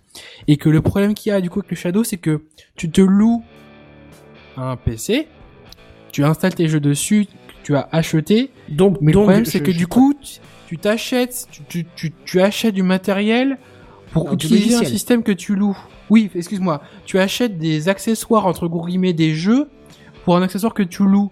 Et donc, du coup, entre guillemets, tu te, tu te lies au service ou à Shadow ou un autre, s'il y en a un autre qui existait, pour pouvoir les, les utiliser. Est-ce que... ah, et du coup, tu, tu deviens dépendant de ce truc-là sous réserve ça, de ouais. pas changer ta, ton veux infrastructure mécanique. euh, Voilà. Tu restes dépendant. Oui, Donc c'est pas, c'est- c'est c'est au choix de chacun, hein. C'est pas une critique de Shadow parce que eux, c'est jamais. c'est une, constatation de Mais euh, Ouais, ouais. c'est un truc que je me suis rendu compte, c'est que tu vois, je, je, je, je me suis acheté. Tu l'avais pas anticipé forcément ça. Bah, si un petit peu, je m'y étais réfléchi, parce que quand j'ai commencé, j'ai commencé à jouer sur des jeux que j'avais déjà, que, que je poussais pas au maximum pour voir. Et puis quand j'ai été assez content, je me suis ah, dit ah tiens, est-ce que je, du coup je vais m'en acheter un ou deux qui je sais ne tiennent pas la route sur mon PC actuel pour voir. Et euh, finalement, c'est pas un regret parce que j'ai quand même pris du plaisir dans les jeux, c'est intéressant. Mais je me dis que c'est il y a un manque de continuité en fait parce que du coup tu, tu, tu, loues la base qui est le matériel la puissance il manque une notion de bah, de location ou d'accès plus ou moins libre à une partie bah, des, des jeux quoi et Google pourrait euh, avec ce qu'il semble annoncer ça pourrait être intéressant pour ça je trouve Ouais, parce que du coup, t'auras pas à acheter le jeu, en fait, c'est pas Voilà. du tout le même Ouais, modèle, en fait. t'auras un accès beaucoup plus libre. Faut voir tous les détails, mais si t'as un accès beaucoup plus libre à un catalogue de, de jeux, euh, bah, ça Quitte peut à être payer plus cher quoi. mensuellement, l'idée c'est que du coup t'auras pas à te t'emmerder avec les licences des différents. Après, c'est un calcul à faire avec les prix qui, le prix qui sera annoncé, hein, mais Hmm. franchement, moi, je, je, je, je, je guetterai les annonces. Je dis pas que je vais, être- que je serai un consommateur, mais à choisir s'ils présentent un prix qui est peut-être même un petit, un tout petit peu plus cher, franchement, ça peut valoir le coup. Donc, Oui, euh, parce non, qu'il faut non, préciser un truc, c'est que tu as dit que tu arrêtais le service Shadow pour question de Oui. temps, hein, et que du Mais coup, tu, voilà. tu te retrouves avec des jeux que tu ne peux plus lancer sur ta machine alors que tu les as achetés. C'est ça, c'est ça. Et Ouais, mais- c'était, c'était ma rêve, ça a été ma, ma- je m'en, je le savais. Enfin, dès le début, quand j'ai acheté les jeux, c'était parce que j'avais le Shadow. Donc je, je me suis pas, personne, personne me prend à traite. C'est moi qui l'ai, qui l'ai plus ou moins voulu comme ça, mais c'est un peu bancal du coup, je me dis quoi. Et Oui, tu soulignes Bah, quand même le, problème dans le truc, quoi. Seven, dis-nous. Je suis pas d'accord que ce soit bancal, c'est juste parce que c'est ton utilisation du Shadow qui veut ça. Non mais c'est ce qu'il euh, dit, c'est qu'en gros l'idée c'est c'est pas que le système marche pas, c'est juste qu'il faut faire gaffe à ce calcul-là quand quand quand tu t'investis dans le shadow, que t'auras peut-être pas à faire euh, ce calcul-là ou cette réflexion-là, t'en auras peut-être pas besoin quand tu quand tu te mets sur le C'est ça. sur sur le truc euh, Sur. Stadia. moi, ouais. moi, ce que Ouais. je trouve bizarre en fait, c'est que euh, j'aurais bien voulu pousser le, cha- le, le, le Shadow PC plus dans ses retranchements et me faire des jeux de fou et tout, mais je voulais pas non plus lâcher euh, 150 euros pour m'acheter plein de jeux sur lesquels j'aurais pris plein de plaisir. Mais imaginons, bah, euh, euh, je me suis dit, bah voilà, tu vois, comme aujourd'hui, imaginons je les aurais achetés il y a deux mois, j'aurais peut-être pris du plaisir pendant deux mois sur les jeux, et puis finalement, bah après, bah je les aurais entre guillemets relâchés, j'aurais rendu le Shadow, puis bah voilà, j'avais des super jeux mais qui sont plus accessibles et que j'ai payé plein pot. Alors que bah, peut-être que là, ça peut te permettre de de jouer à des jeux pendant une ou deux heures, enfin des temps assez réduits finalement, et tu pourras avoir un panel un, un peu plus intéressant quoi. Un peu Bah. comme ce que font les Netflix ou Spotify entre gros guillemets, dans le sens où ça te permet de découvrir des artistes ou des séries ou des films pour lesquels tu n'aurais pas forcément acheté le Blu-ray ou euh, ou j'allais dire ou le CD, ça existe plus, mais tu vois le principe. Ou j'aurais peut-être à pas acheté physiquement le produit quoi. Et je, moi c'était plus c'est avant j'avais pas cette image là du truc. Maintenant que j'ai vu le Shadow, c'est plus l'image que j'aurais du principe de louer de la puissance hardware à distance. C'est d'avoir accès à un catalogue de jeux et pas juste d'apporter tes jeux. Après, le modèle d'avoir tes propres jeux sur ce genre de plateforme est aussi n'est pas aberrant, mais c'est pas l'image que j'en aurais pour le futur en tout cas. Bah ça, c'est chacun qui aura ouais. sa façon de consommer euh, les, les jeux et puis euh, le, le service en général. Non mais pour Oui. le coup effectivement il y a une logique euh, Oasis. Moi Oui, je, ah, je je, comprends je comprends bien euh, ta façon de voir le truc et ça me paraît assez euh, enfin je, je serais assez d'avis de, de voir le futur comme ça aussi en fait. Après, effectivement Shadow j'ai- j'aime bien l'idée. Enfin moi personnellement je l'utilise pas mais mais je trouve que le service a l'air a l'air euh, d'utilité tu vois. C'est vraiment une machine virtuelle mais euh, mais que t'as pleinement en main. Donc c'est pas limité, c'est c'est pas exactement le même périmètre parce qu'il n'y a pas que des joueurs qui peuvent l'utiliser, clairement. C'est pas mal destiné aussi aux pros qui ont besoin d'une grosse machine pour faire de l'édition vidéo ou même euh, graphique, tu vois. Mais euh, oui, effectivement, je, vois bien l'idée que du coup, t'as pas les mêmes problèmes que, que, que, que ça avec le service Google, où en gros, tu t'embarrasses pas déjà avec tout un système, t'es restreint entre guillemets à l'essentiel, tu vois, tu gères un jeu, point. Et puis après ça, euh, t'as effectivement pas la même limite au sens que ben tu t'as pas besoin de t'embarrasser avec les licences des jeux avant non plus. après, T'as mais, vraiment juste restreint à l'essentiel, jouer ton jeu. Point. Mais, mais, mais comme je dis, les, les deux modèles se valent parce que euh, j'avais entendu dans plusieurs podcasts des gens faire le calcul que même en prenant un Shadow et euh, en prenant un Shadow, c'était, je crois, équivalent ou plus intéressant que de prendre euh, la config euh, la plus haute possible du moment et de la renouveler tous les deux ans. Ça revenait Ah, moins cher de effectivement, louer ouais, un mais ça on avait fait le calcul, Ouais, mais parce donc, que tu veux, euh, C'est que entre... t'as donc- entendu ça. C'est Peut-être. possible. Non, non, non, mais c'est c'est Non, c'est possible que ce ça. soit chez vous. Mais donc du coup, c'est pas aberrant non plus de mettre tes propres jeux dessus. Mais c'est juste mon ressenti finalement à l'usage de me Et dire c'est c'est peut-être la juste façon de consommer les jeux aussi. Bah c'est bah mais ça. oui, oui, sans doute, très très Parce probablement. Les jeux que tu as achetés euh, super chers et qui sont super beaux et que tu pourras plus faire tourner sur ton PC actuel, euh, le jour où tu vas remplacer ton PC actuel, soit par un autre Shadow ou un équivalent, ou alors par un PC chez toi plus costaud, bah tu pourras de nouveau y jouer. Moi, souvent, j'achète des jeux euh, en promotion euh, parce que je les regarde depuis longtemps dans ma liste de souhaits. Et euh, ces jeux-là, je vais pas forcément y jouer tout de suite. J'y jouerai peut-être dans 6 mois, mais parce que ces jeux-là, ça fait longtemps que je les voulais. Je voudrais toujours y jouer, mais c'est peut-être que au moment où je les achète parce qu'ils sont pas chers, je, vais pas y jouer tout de suite. Tu vois, je me les mets de côté pour plus tard. Et donc du coup, tu pourras faire pareil avec tes jeux et tu pourras les ressortir plus tard quand tu auras une machine qui sera suffisamment bonne. Euh, ouais, mais pas- l'idée c'est en gros de dire que tu peux avoir plusieurs calculs qui se valent euh, tous Oui, en oui. fait. Non, il y a, Oui. il y a- y a- je pense qu'il y a plusieurs modèles qui peuvent euh, fonctionner pour le Shadow et clairement, mon, mon- ma réflexion finalement après trop d'utilisation est sans doute pas la plus la plus commune ou celle euh, pour laquelle Non, mais, euh, mais, mais en même le temps, c'est Shadow a une, été pensé. une réflexion Mais qui est valide, honnêtement, quoi. Ouais. Mais franchement, de, C'est parce de- que le Shadow de- n'est pas destiné que à du jeu vidéo aussi. Mais voilà, c'est surtout pour ça. Ah non, mais du coup, oui, le Shadow, il- il- le Shadow est très utile pour plein d'autres systèmes. Hein. Mais je, je, c'est l'impression que ça m'a, que ça me donne du Shadow, c'est que bah, c'est bien, mais de pour mon usage, qui, je suis pas un hardcore gamer loin de là, et ben j'aurais plus vu un système comme présente Google justement, qui franchement, je vais le garder, je vais noter les noms et surveiller plus ces informations-là parce que ça peut peut-être plus m'intéresser, parce que justement, ça permettrait bah de j'ai pas forcément envie de, de- quand j'ai un jeu de le de le poncer de A à Z en, en trois semaines et de passer à la suite quoi. Ouais, J'ai c'est plus envie, un bah, casu. Ouais, mais il y a une autre Oui, problématique bah, bon, oui, avec Shadow, avec euh, Stadia, c'est que il te lie aussi au service à sa façon, dans le sens où s'il y a un jeu que tu aimes vraiment beaucoup et que tu aimes rejouer tout le temps, eh ben t'es obligé de rester abonné au service parce que si tu n'y es plus, tu le perds entre, enfin, tu peux plus y jouer.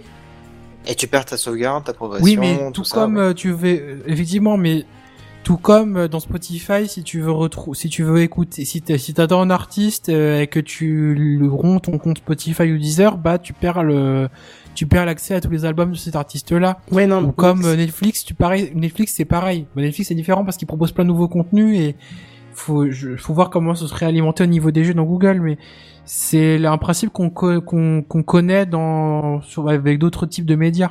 Oui, d'accord, mais c'était pour comparer par rapport à Shadow. Quand t'as acheté le jeu, même si tu arrêtes le service Shadow, tu peux plus y jouer maintenant. Mais d'ici 5 ans, je sais pas, si Oui. tu achètes une machine qui forcément Je sera pourrais y beaucoup plus passer, puissante, vrai. tu pourras relancer le jeu sans problème. C'est parce que. C'est ce là que je déjà. disais. Bah voilà, je confirme ce que tu disais. Pour ma fait. part, ça de, de- juste de mon usage personnel, je serais, je suis beaucoup plus proche d'un casual gamer que d'un que d'un gamer euh, nerveux parce que j'ai pas forcément énormément le de le- l'envie ou le temps de passer des heures à tout défoncer sur un jeu en très en très court instant. Et l'idée de Google m'intéresserait plus. Peut-être que j'aurais mes pensées le jour où j'aurais essayé celle de Google si euh, si euh, quand, quand j'y aurais accès hein, mais c'est l'idée que je m'en fais pour l'instant des deux.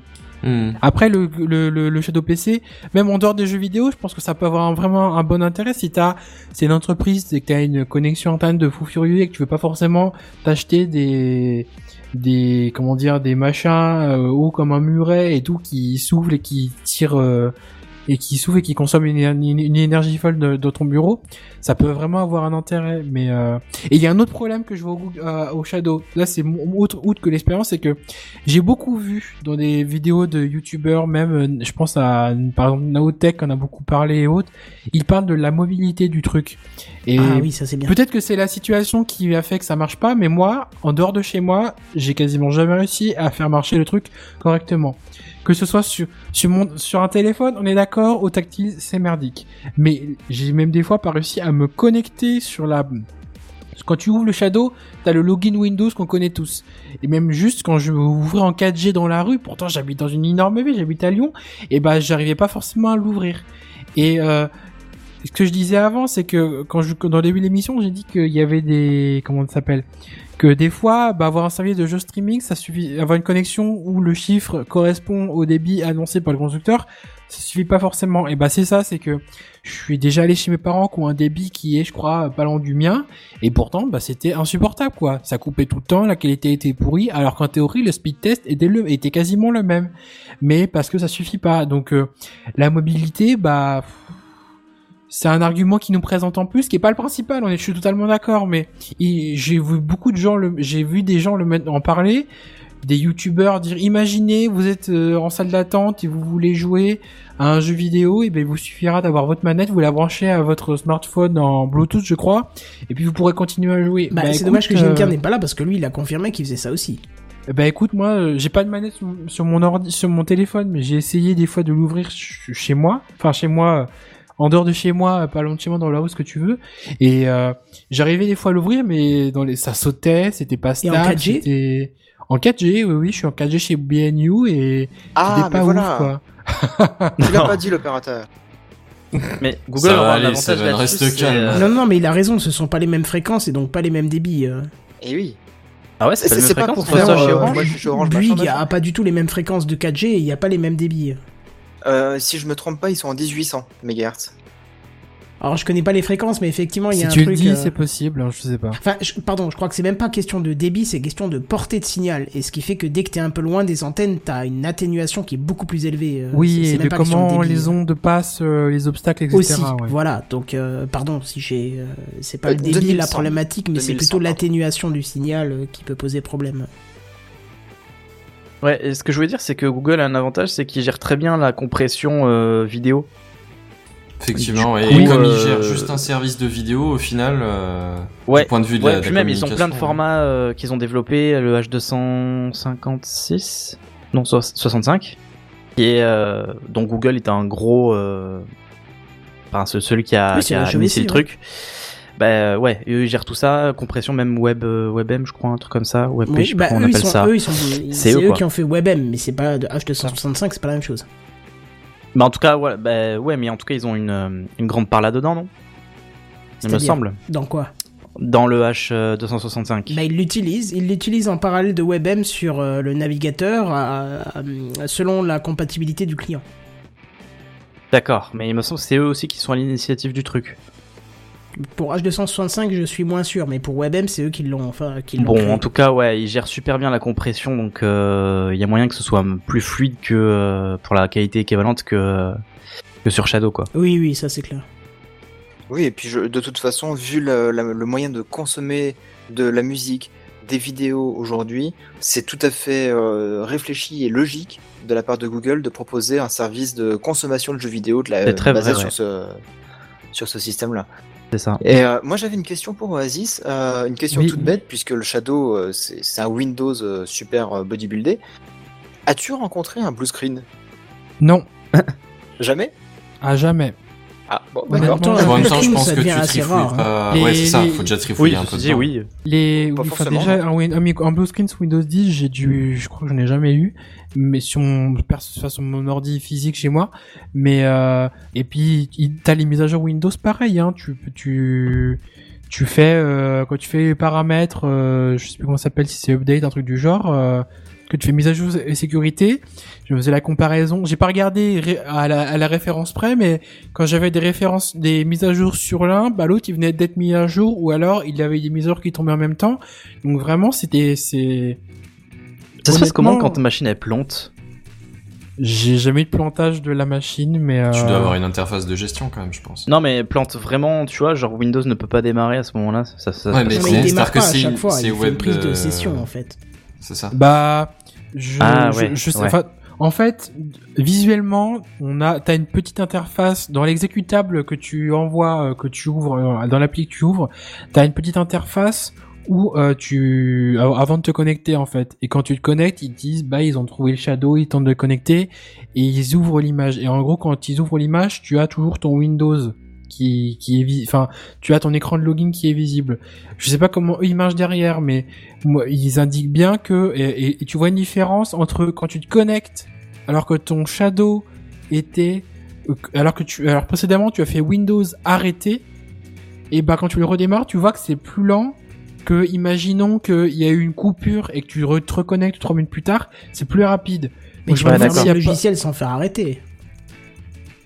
Pardon Tu peux fermer le logiciel Shadow. Oui, ou si sans tu arrêtes le arrêter logiciel le- sans Et je arrêter. que là, t'as une reprise beaucoup plus rapide. Oui, mais donc du coup, il y a quand même une vraie notion que derrière, euh, le hardware, c'est doit, le, je sais pas comment ils gèrent leur, leur hardware derrière, mais au niveau du soft, il y a vraiment une notion de s'arrêter. Et ton Windows, j'ai pas eu de, j'ai pas de référence, j'ai pas noté la licence ou pour vérifier, mais tu retrouves tes mêmes icônes, ton même fond d'écran et t'as tout pareil, quoi. Ah, certainement que question gestion du Oasis question gestion du hardware c'est juste une farm de, de machines Oui. virtuelles hein. C'est clairement des par- gros ordi et point Non, non, non, ça oui, je- mais ma, t'es plutôt, euh, comment, est-ce qu'il y a du, de, est-ce que par exemple, là, c'est des 1080 qu'il y a de- dedans, derrière dans les shadows, est-ce que euh, c'est pas, est-ce que quelqu'un d'autre, quand moi je l'utilise pas, est-ce que quelqu'un d'autre l'utilise? Ah bah je ah, pense la, que la oui. location Je pense des que oui, ressources oui. dans le truc ça ouais Parce que honnêtement, je me demande comment tu fais pour gérer les, parce que comment il- comment tu fais pour dire, parce que moi j'ai jamais eu de problème de non connexion. Et imaginons, j'en sais rien, un, Le un week-end. Voilà, j'ai jamais eu le, le fil d'attente. Le plus longtemps que t'as pour te connecter, c'est aller 10-15 secondes quand ta connex- connexion est faiblarde, quoi.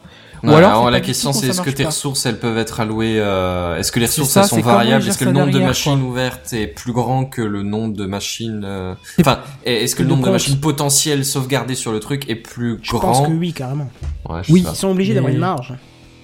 Ouais, mais Ouais, je suis sûr, que la tu marge est jamais énorme. toute la machine en, en entier ouais. Enfin, tu me diras, ils sont obligés d'avoir une marge. Non, ils sont obligés d'avoir le nombre exact de machines louées. Mais après, effectivement, comme c'est en Pas constante évolution, et c'est d'ailleurs, à mon avis, pour ça qu'ils mettent du temps à fournir les clients. Quand tu commandes, tu as un temps. Oui, moi j'ai mis deux jours à Kenton, je suis l'avoir. pas d'accord avec ce que tu dis. Ils sont pas obligés d'avoir autant de machines que de, de comptes clients.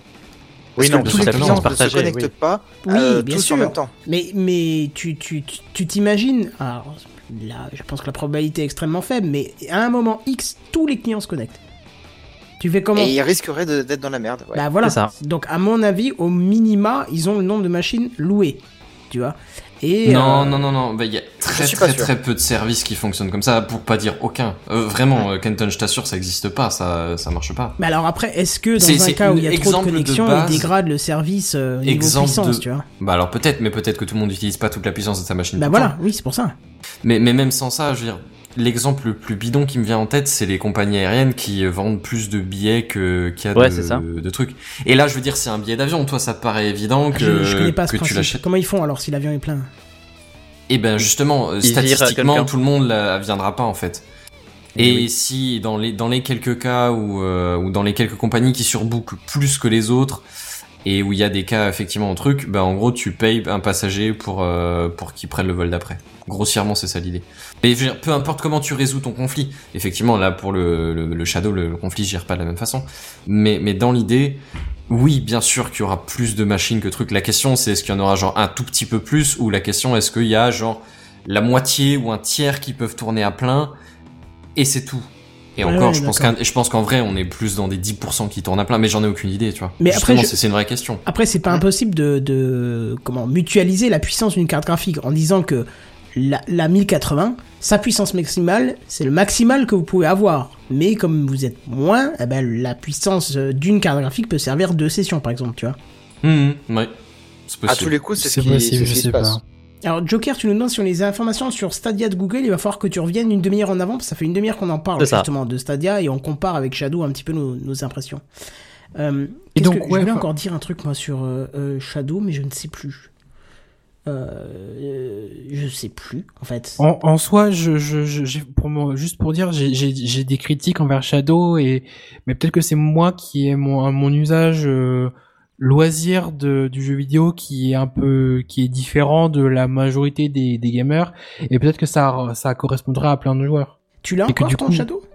Je j'ai résilié l'abonnement donc je l'ai jusqu'à la fin du mois, c'est-à-dire euh, c'est tout tout dans les derniers jours de mars que je l'ai plus. D'accord. Est-ce qu'on pourra voir éventuellement pour que je puisse tester juste avant que le service ferme, euh, juste pour voir Ah, si euh, oui, techniquement ça marche sur mon ADSL, Ah oui, tu vois. bien sûr. Genre euh, un soir, comme ça, tu changes le mot de passe et tu me.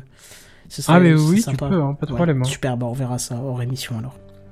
Oui, c'est Eh, tu tu- tu l'avais pas dit euh, en, en live, pourquoi tu arrêtes ton abonnement Shadow en fait? Parce que euh, avec les beaux jours qui arrivent, euh, j'aurai moins de temps à moi et que ça m'embête de payer un service que je pourrais utiliser que un soir par semaine, une fois de temps en temps. Donc euh, je préfère entre guillemets me, me rendre l'appareil et le... quitte à le reprendre voilà. plus tard, euh, éventuellement. Exactement. Donc t'es pas en gros en, en divorce complet Ah non, avec non, le, le- truc, t'as le- pas été dégoûté du service. Non, non, non, c'est vraiment par, euh, par euh, potentiel manque de temps que je préfère me dire on, on, on arrête entre guillemets les, les dégâts ici et je le reprendrai peut-être plus quand le quand quand euh, l'hiver re- reviendra en fin d'année et que on passera plus de temps chacun chez nous parce qu'il fera froid dehors mais j'ai plus envie de me par pour raison personnelle on va dire. Mais du coup, ça pousse à une Hmm. logique euh, qui pourrait être intéressante de la part de Shadow pour euh, développer ce principe, c'est euh, paiement à la journée. C'est-à-dire que tu vas te dire bon, ce soir, euh, bah finalement, Bah. j'ai rien à faire. Bah, c'est dans le futur, bien sûr, parce que là, Bah ouais, mais justement, moi, si tu veux, je vois vraiment pas Shadow faire ça, je vois plus exactement le service de Google en l'occurrence, ce que tu Oui. décris. Ouais.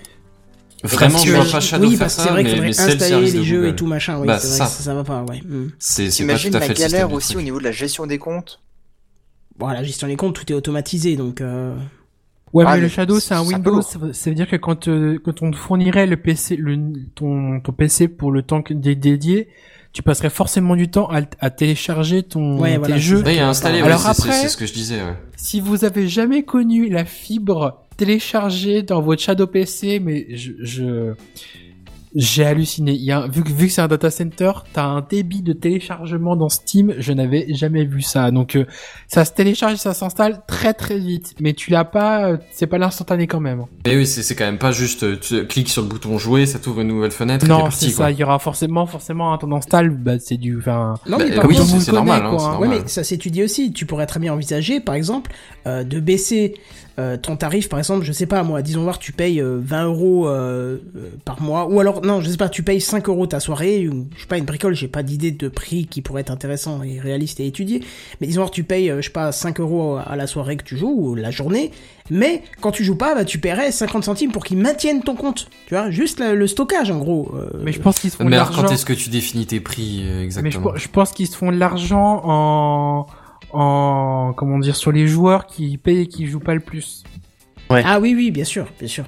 Donc Mais ce que tu serait proposes, pas très Kenton, logique. euh, Ce que tu proposes, Kenton, c'est c'est le retour euh, au forfait au bas débit euh, à l'époque. C'était tu payes à l'heure consommée en fait. Bah presque ouais, ça pourrait être intéressant, mais, mais en sachant que tu, tu payes tout de même un petit truc quand tu l'utilises pas pour conserver euh, ton compte, on va dire, euh, en, en vie, tu vois. Ça pourrait être intéressant. Imagine tu, tu payes un abonnement, euh, genre c'est, je sais pas moi, euh, euh, quelques centimes la journée, d'accord Quand tu n'utilises pas la machine juste pour qu'il stocke tes données, et quand tu te connectes, la, journée te coûte, je sais pas moi, comme c'est 30 euros par mois en moyenne, on va dire 1 ou 2 euros la journée, tu vois, voire même 3 euros. Je serais prêt à accepter de payer 3 euros par jour pour, pour jouer si je joue une ou deux fois dans le mois, ou je sais pas, même une dizaine de fois dans le mois, ça peut être intéressant. Regarde, moi Alors, je, je ne joue que le dimanche, lundi, mardi et mercredi. Tous les autres jours, je suis pris. D'accord? Bah, 30 euros par mois pour avoir que 4 jours dans la semaine, c'est peut-être moins intéressant que de payer 2-3 euros par soir et de jouer euh, 4 jours dans la semaine ou 3 jours dans la semaine. Fais ton Ouais, mais alors là, du coup, typiquement, c'est vraiment Stadia, c'est pas, c'est pas Shadow. Mais ouais. Oui, Et justement, bien sûr. euh, re- repars euh, 30 minutes en arrière où je te disais que justement le mec de, de chez Ubisoft il disait bah voilà soit vous payez full patate pour euh, avoir accès à Stadia euh, en full patate, soit vous payez moins cher et du coup vous pouvez jouer une ou deux heures euh, par jour par exemple. Oui, alors, et tu m'avais dit je, trouve que c'est une grosse connerie et puis là en fait t'es en train de me dire mais j'aimerais bien ça. oui, mais alors tu sais ce Ouais, que sauf que non, mais- il voulait pas un forfait heure dans la journée, il voulait un forfait euh, journée dans, dans le Voilà, mois. mais, ce que moi j'ai compris quand toi tu as dit ça, non mais ce que j'ai compris quand toi tu as dit ça, ce qui moi m'a m'a frappé l'esprit, c'est tu payes une somme fixe et au bout de deux heures ça te déconnecte. C'est ça que j'ai vu en fait quand tu as dit ta phrase, tu vois. Bah c'est ce qui risque de se passer oui. Bah voilà, c'est ça qui m'embêterait. Moi, ce serait plutôt euh, du type, euh, tu payes X euros par jour, et euh, si tu dépasses minuit, bah tu repayes cette somme, et c'est valable jusqu'au soir minuit. Mais ça va pas te couper euh, la chic, tu vois. Je, je sais pas comment ce sera géré, de toute façon, Oui, ça on le verra quand le service sera mis en service.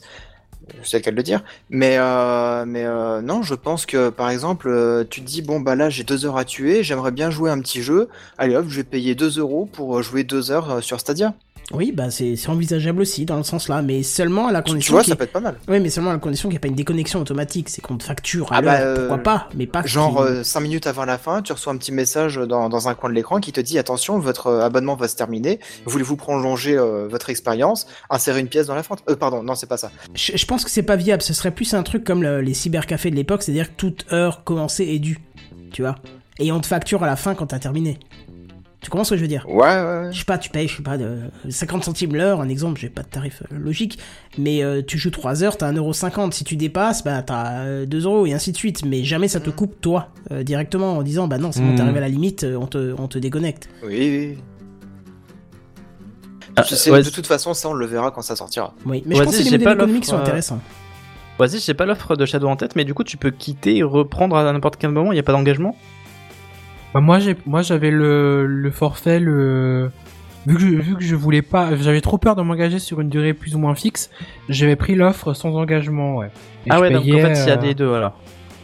Oui, c'est ce qu'il nous disait tout à l'heure. Mais C'est il y a, l'histoire il y a de trois engagements possibles. Sur un an, il y avait tant et tant, et sur un mois, c'était beaucoup Alors plus. attends, je vais te dire tout de suite euh, découvrir Shadow. Et toi, t'as payé combien déjà?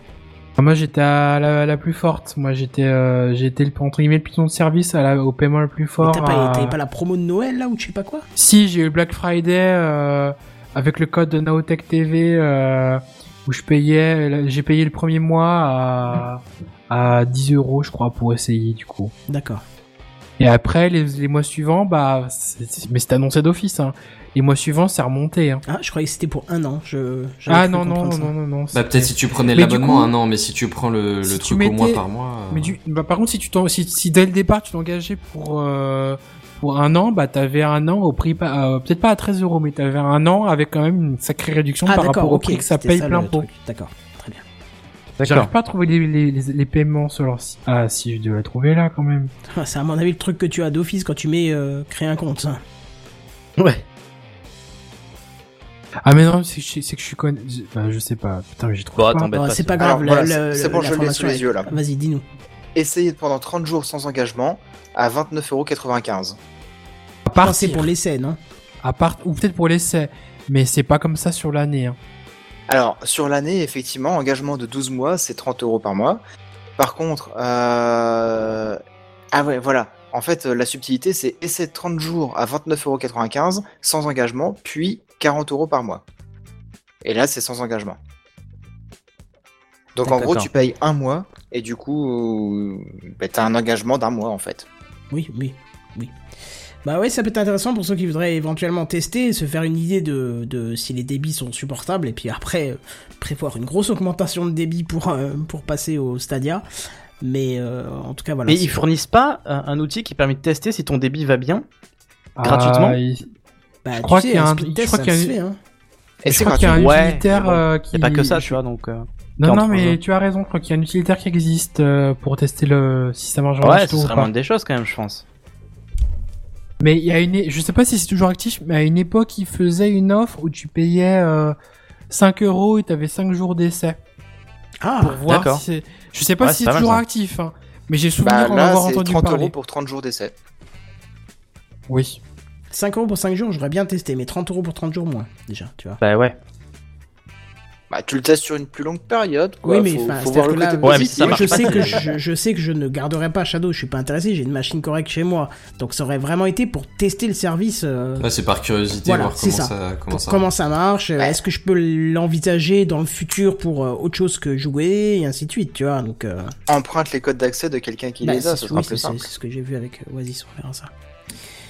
Bon voilà, je pense qu'on a fait quand même le tour, hein. ça fait une bonne demi-heure qu'on est Yes. dessus. Euh, Est-ce que vous avez encore des questions, des réactions, des choses euh, Non, rien de Non. plus à dire. Non.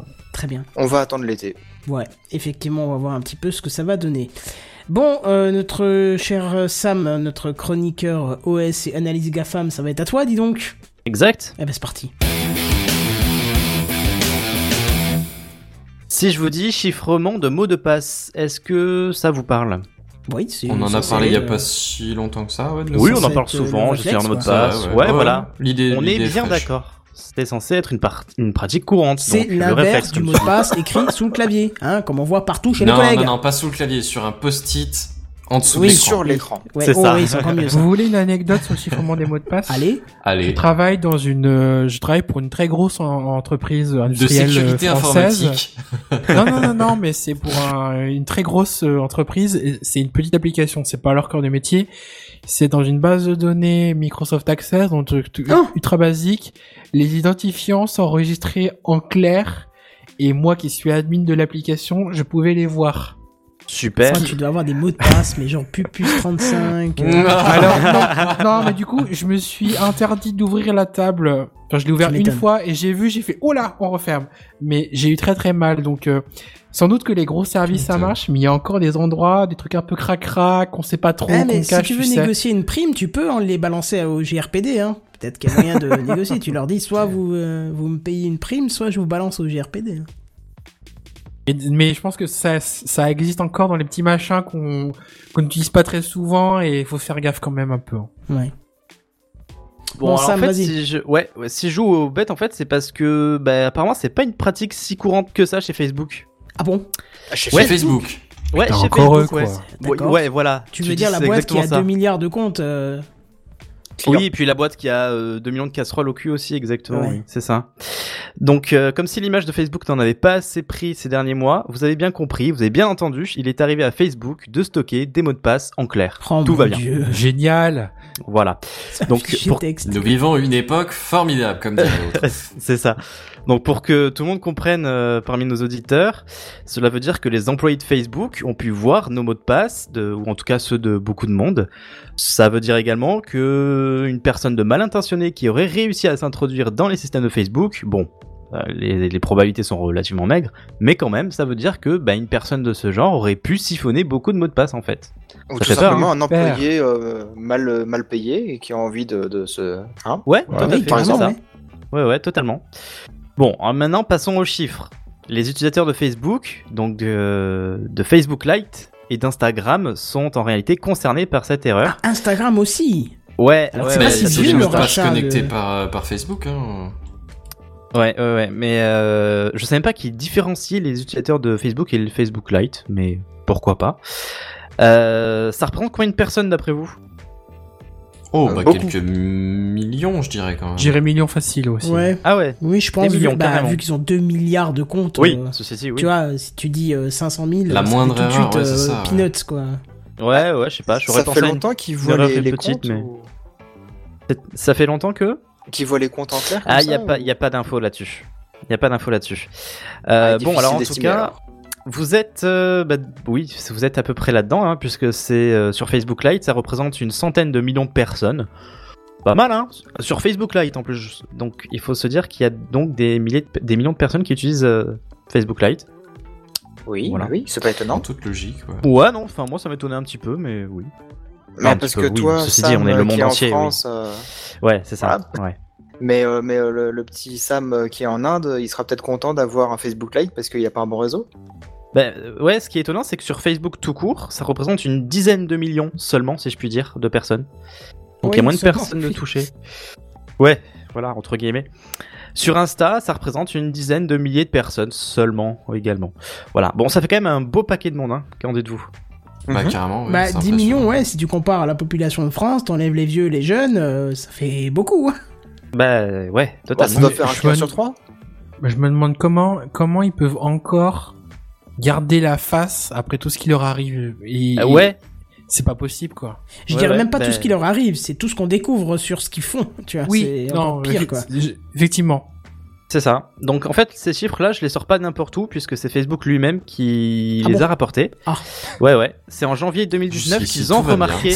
C'est, les mecs qui Ouais. se font taper sur la gueule pendant 6 mois, et puis d'un coup on parle plus de Eh les mecs, euh, rappelez-vous qu'on fait des conneries, euh, Ouais, d'ailleurs on en a une bonne. exactement euh, ça. Vous savez pas l'autre jour. On vous a pas raconté la dernière.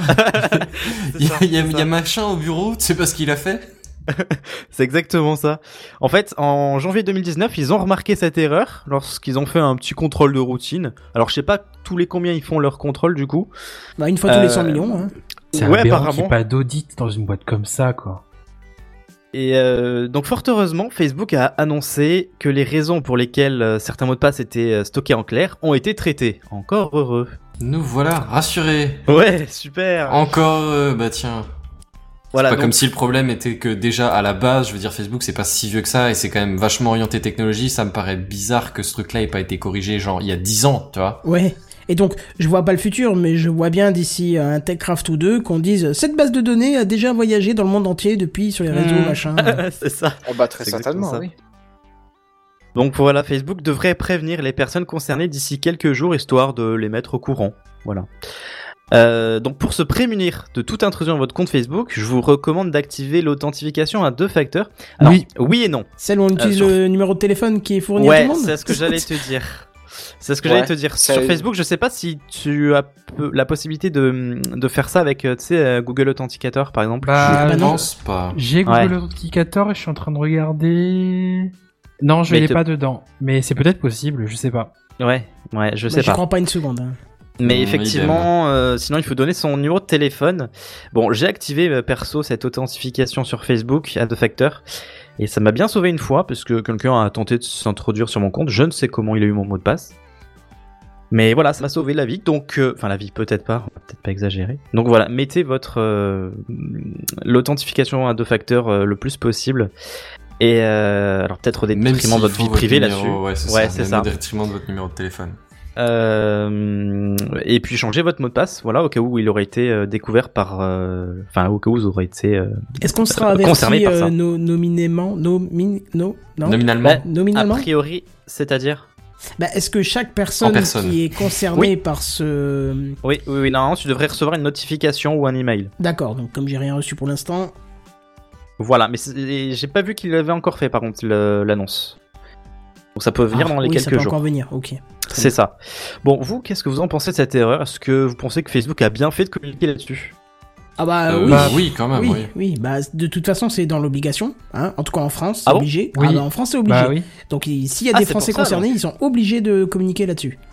Ah, je savais pas. C'est-à-dire, c'est quoi euh, l'obligation? Bah c'est une loi qui te dit que C'est si pas tu le RGPD ne- justement? Euh, bah, c'était déjà avant le RGPD, t'étais déjà obligé que tout euh, tout manquement à la sécurité, euh, je sais plus ce qui, comment c'est formulé le texte de loi, mais Ouais. en gros, euh, D'accord. dès que tu stockes en clair euh, ouais. et que la donnée aurait pu être exposée à, les- à n'importe qui, ce qui est le cas euh, ici, euh, doit être euh, avert- enfin tu dois annoncer ça aux utilisateurs et les prévenir quoi. D'accord. Ok.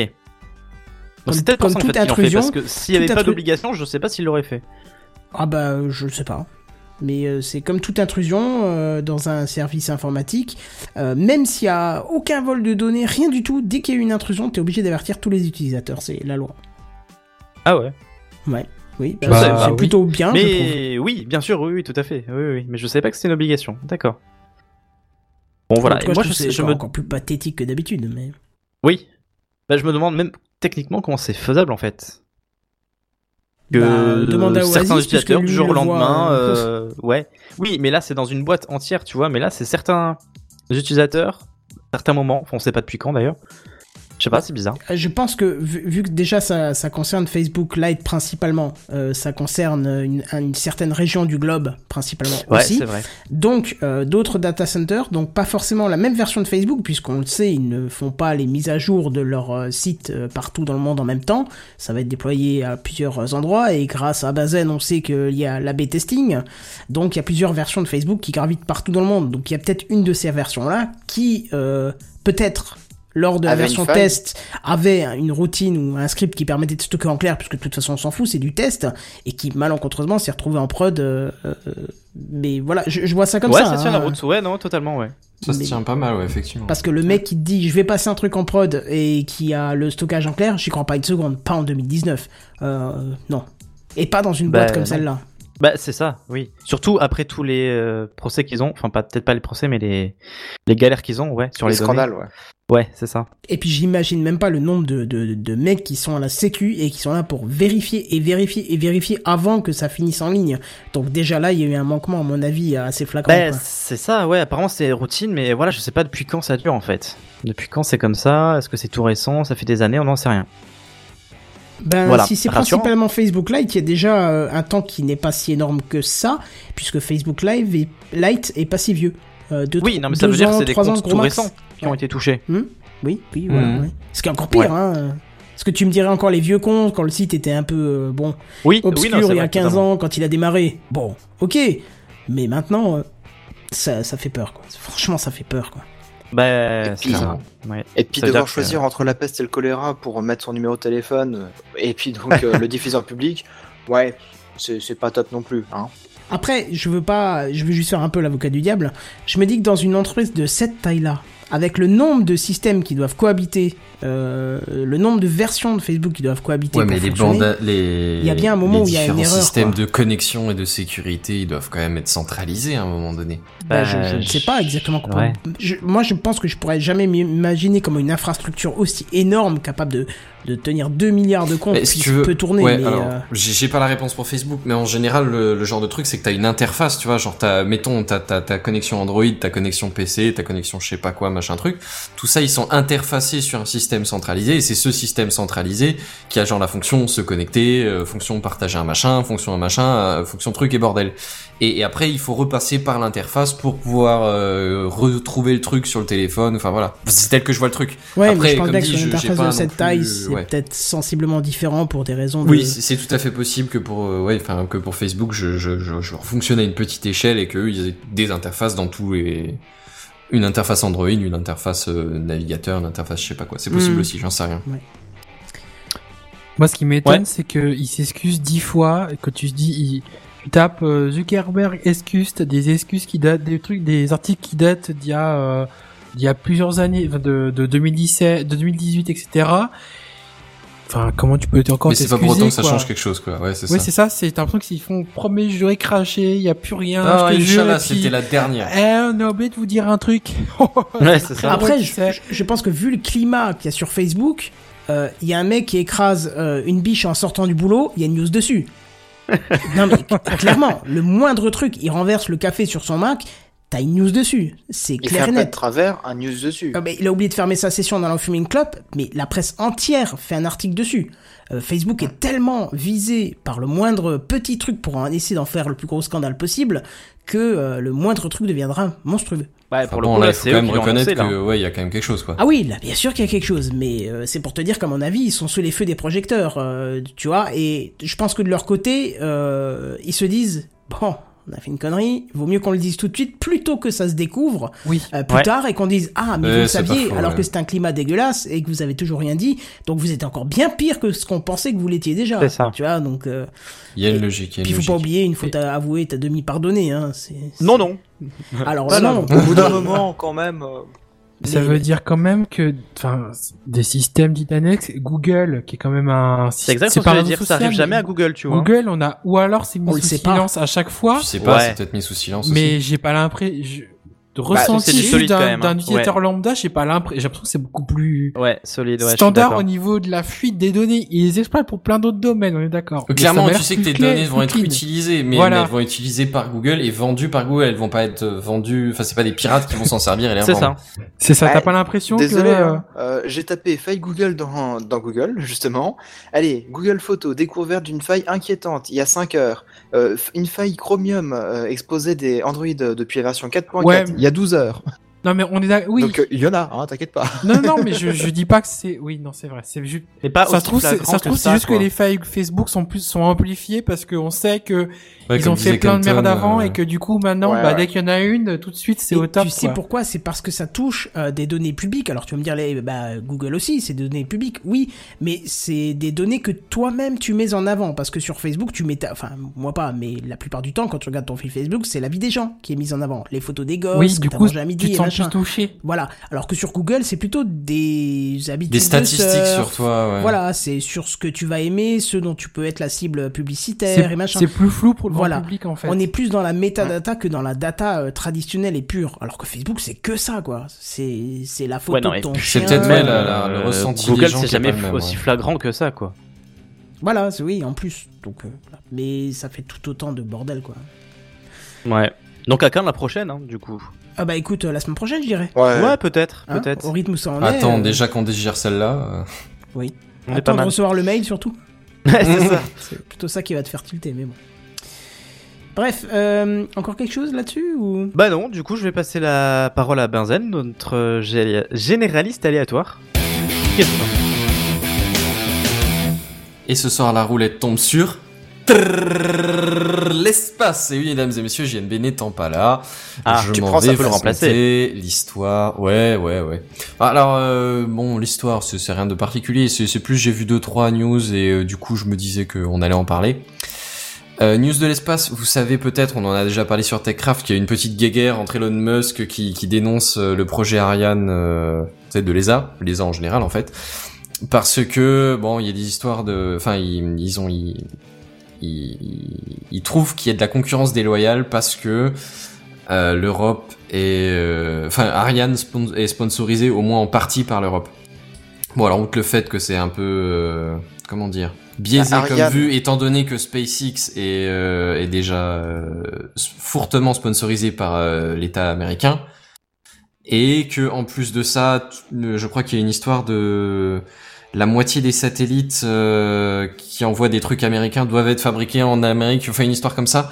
Il y a un acte encore en plus qui protège euh, les, les sociétés qui envoient des, des trucs. euh, bon, pas, pas, pas spécifiquement SpaceX, mais des- toutes les sociétés américaines qui qui veulent envoyer des trucs dans l'espace.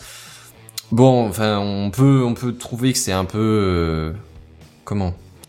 Facile de, de critiquer le voisin euh, sans trop vérifier ce que nous on fait exactement. Mais Enfin bon, bref, ne n'entachons pas euh, l'image d'Elon Musk, c'est pas le propos. Disons qu'il y a une, espèce de petite guéguerre entre SpaceX et Ariane, de coup depuis un ou deux mois où ils se tapent dessus. Ah, figurez-vous que j'ai des news sur les deux, du coup, dans, dans, le, dans le thème. Euh, oui, alors euh, il y a effectivement deux trucs. Déjà, euh, dans toujours le, le- la question des financements, il y a eu en Europe, euh, enfin dans, dans l'Union européenne, des, des, des avis juste très récemment là cette semaine qui ont validé le financement d'une partie de, de la recherche euh, d'Ariane sur l'Ariane 6, celle qui enfin de la recherche ou de la production plutôt de la mise en production parce que c'est déjà théoriquement c'est en fabrication déjà. Pour les, les, les, les premiers lancements d'Ariane 6, euh, ils ont été un peu soutenus par l'Europe. Ce qui en soi est pas trop mal. Mais il y a toujours pas de, de, de vote comme quoi euh, il y aurait une loi qui pour faire euh, envoyer des, des, des trucs réglementaires ou de public européen via des, des transports européens, comme il y a par exemple pour la- l'acte américain dont je vous parlais il y a, il y a juste 5 minutes. Ce qui fait que, par exemple, il y a des, des satellites allemands, je sais plus si c'est du GPS ou si c'est de la défense exactement, mais il y a des satellites allemands qui sont envoyés par SpaceX là au moment où on parle en ce moment. Par exemple, tu vois, tandis qu'un truc pareil serait pas trop possible aux États-Unis ou pas euh, entièrement en tout cas, parce qu'il y a au moins la moitié qui doivent être euh, envoyés euh, par des entreprises américaines. Enfin bon, bref. Donc ça c'est les financements pour Ariane 6, ce qui est pas trop mal parce que bah, c'est ça apparemment un peu compliqué de, financer les premières euh, les Ariane 6. Elles ont quand même une sacrée euh, une sacrée taille par rapport aux Ariane 5. Et justement, on en parle des Ariane 6 parce que le premier lancement est prévu. Il est prévu pour euh, 2020, mais pour euh, juillet 2020. Et alors, euh, par rapport au premier lancement de, de la Falcon 9 qui a envoyé deux satellites, disons qu'Ariane 6, ils y vont en mode euh, subtilité et délicatesse. Ils prévoient d'envoyer 30 satellites. Alors, c'est peut-être pas des satellites aussi gros que les 9 de, du Falcon 9, mais euh, que les deux du Falcon 9, pardon. Mais pour le coup, euh, autant l'Ariane 5 avait déjà une capacité d'emport plus grande que la Falcon 9, euh, l'Ariane 6, il prévoit quand même de faire ça euh, dans la subtilité et la délicatesse, quoi. C'est Ah, ah oui, très très 30 grosse fusée. 30 en une seule fois, c'est ça le Ouais, truc. 30 en un lancement, ouais. Alors, je pense que c'est des satellites plus petits, mais je saurais pas le jurer non plus. Ah, C'est des satellites euh, pour un relais web. Alors, je sais plus quelle est la boîte, mais c'est une boîte, tu sais, qui veut faire euh, une constellation de satellites pour euh, pour fournir Internet, mais mais via satellite à haut débit. Mhm. Et c'est, je crois, ils ont ils ont déjà ils ont déjà envoyé des satellites via la- les Ariane 5. Alors, je sais plus combien, hein, mais mais bon, si vous voyez la photo dans, le truc, l'Ariane 5 par rapport à l'Ariane 6, il y a une petite marge. Sachant que l'Ariane 6, il y a encore deux versions et que là, les 30 satellites, c'est dans la version light, tu vois. C'est dans la version avec deux, seulement deux propul entre guillemets, seulement deux propulseurs annexes. Sachant qu'il y a une version avec quatre pour les trucs lourds, tu vois, pour les trucs passifs. Donc euh, oui, clairement, Ariane 6, il prévoit de faire, euh, de continuer dans la dans la lancée des Ariane précédentes, où c'est pas du transport de personnes du tout, c'est c'est vraiment du transport de fret et de l'envoi de satellites lourds et euh, massifs et nombreux. Et Ah, c'est la- apparemment, c'est la- l'entreprise OneWeb, j'ai retrouvé. Merci Seven. Ouais, ben euh, c'est ça. Alors, je, le nom me dit pas grand chose. Peut-être pour ça Non que j'ai plus. pas retenu. Mais, euh, mais effectivement, et il y a toute une constellation de satellites. Alors je sais plus combien ils voulaient en envoyer, mais il y en a déjà, il y en a une bonne partie qui partent avec Ariane, et il y en a même déjà qui sont partis, je crois cette année ou peut-être l'année dernière. Enfin bref. Et dans l'idée, ouais, euh, Ariane 6 se, se part sur des, de, de l'idée et euh, et dans les satellites à bord, dans la version lourde, il prévoit d'y aller jusqu'à, je crois, quasiment 80 satellites. Selon la taille, on parle des satellites standards, hein, pas peut-être pas les plus gros trucs, mais des satellites euh, standards euh, petits. Typiquement dans le genre là de, de trucs web, il parle d'en envoyer, euh, je crois, quasiment 80 en un seul envoi Ah ouais, lourd. Quand même. À, Ah, à tu fais ouais, te- 80 satellites, tu, tu- oh yes, Scott, mais comment est-ce qu'ils vont seulement déployer ça après, tu vois? J'ai se mettre sur une orbite et et puis ils balancent les trucs les uns après les autres, c'est dans un comme dans un film, enfin, ça, ça, ça- ça fait impressionnant comme, Comme un largage de parachutiste, par exemple. c'est ça, c'est ça. Ah, Comme un non. largage de parachutiste, la, la fusée, elle fait toute une orbite et euh, toutes les deux secondes, elle en balance un, tu vois. C'est, enfin, c'est impressionnant. Go, go, go C'est ça. Sauf que bon, du coup, comme c'est une fusée qui part en truc orbital, elle fait la tour de la planète en 10 minutes, donc en 10 minutes, il faut balancer les satellites toutes les deux secondes, tu vois. Enfin bon, bref. Ouais, c'est un sacré timing quand même. Et, Bah, euh, ouais, l'air de rien, ouais, c'est impressionnant. Enfin bon, j'ai, aucune idée exactement de comment est-ce qu'on envoie euh, 30 ou même 80 satellites euh, en orbite, enfin sur leur orbite après une fois que la fusée est en phase orbitale, mais ça c'est un autre sujet pour une autre fois. Et puis Le même fait est 80 que- satellites dans une fusée, euh, ta fusée, elle a les panneaux convoi exceptionnels quand même dessus. Je pense. Je sais pas quelle est la réglementation exacte sur les tailles de fusées. Je sais pas s'ils ont fait comme sur les vaisseaux euh, de guerre où il y a des tailles limites. J'en ai aucune foutue idée. Je sais pas si c'est euh, la folie des grandeurs ou si- s'il y a des, des restrictions. C'est une bonne question. Bah la, la Big Fucking Rocket là de, de Elon Musk, euh, c'était l'une des plus grosses fusées qui, c'était même la qui plus grosse était élaborée. Oui, effectivement, mais je sais pas, tu vois, s'il y a une limite euh, officielle, c'est parce que bon, euh, forcément, au niveau de la physique, plus t'es gros, plus t'as besoin de fuel pour décoller, donc plus t'as besoin de fuel pour emmener le fuel. Et enfin, à un moment donné, nous, on est limité par notre technologie actuelle, mais je sais pas s'il y a des limites effectivement sur euh, au niveau de la réglementation ou de j'en sais rien, tu vois, pour pour pas euh, pas faire des trucs trop lourds qui poseraient problème à toute l'infrastructure derrière ou au transport. Enfin voilà, bon, enfin bref, je- j'en ai aucune idée. Je sais pas du tout. Moi non plus. Enfin bon, bref. Et en attendant que, que les versions d'Ariane soient complètement réutilisables, ce qui est toujours pas le cas pour la 6, hein, je crois pas qu'il y ait grand chose qui soit réutilisé, prévu d'être réutilisé. Je sais qu'il y a des recherches, mais, mais je crois pas qu'il y, ait- rien dans l'Ariane 6 prévu l'année prochaine, donc qui soit réutilisé. On a le, j'en arrive à ma news SpaceX, le Starship, vous savez, le, le, le fusée, la, la, la Oui, fusée, oui. la nouvelle fusée, mais celle qui est toute en alu, enfin en acier, pardon, justement, euh, en, en un seul bloc, la façon euh, Tintin, euh, on a on a marché sur la lune, mais mais en, pour l'instant juste en couleur acier. Et ben figurez-vous qu'ils comptent l'essayer là, apparemment incessamment sous peu, j'imagine une fois que la météo est prête, euh, fin de semaine ou euh, peut-être dès que possible quoi. Ils sont prêts à faire un premier saut avec la fusée euh, complète. Alors ils avaient déjà testé le moteur indépendamment, hein, mais là ils sont prêts à essayer euh, le, petit vol. euh, Alors euh, Elon Musk il a décrit ça comme un saut de puce, tu vois, histoire de tester le décollage, l'atterrissage et voir un peu s'il y a rien qui se casse la gueule entre temps. Et euh, bah, j'imagine qu'ils vont prendre tout un paquet de mesures pour évaluer ça au mieux derrière.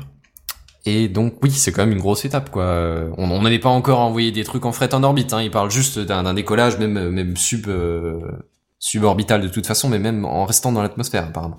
C'est vraiment juste un petit décollage. euh, On laisse le temps de, stabiliser un peu en montée, et on arrête tout et on descend. Mais l'air de rien, c'est une grosse étape quand même. Et donc voilà, c'était juste euh, mes petites news sur l'espace.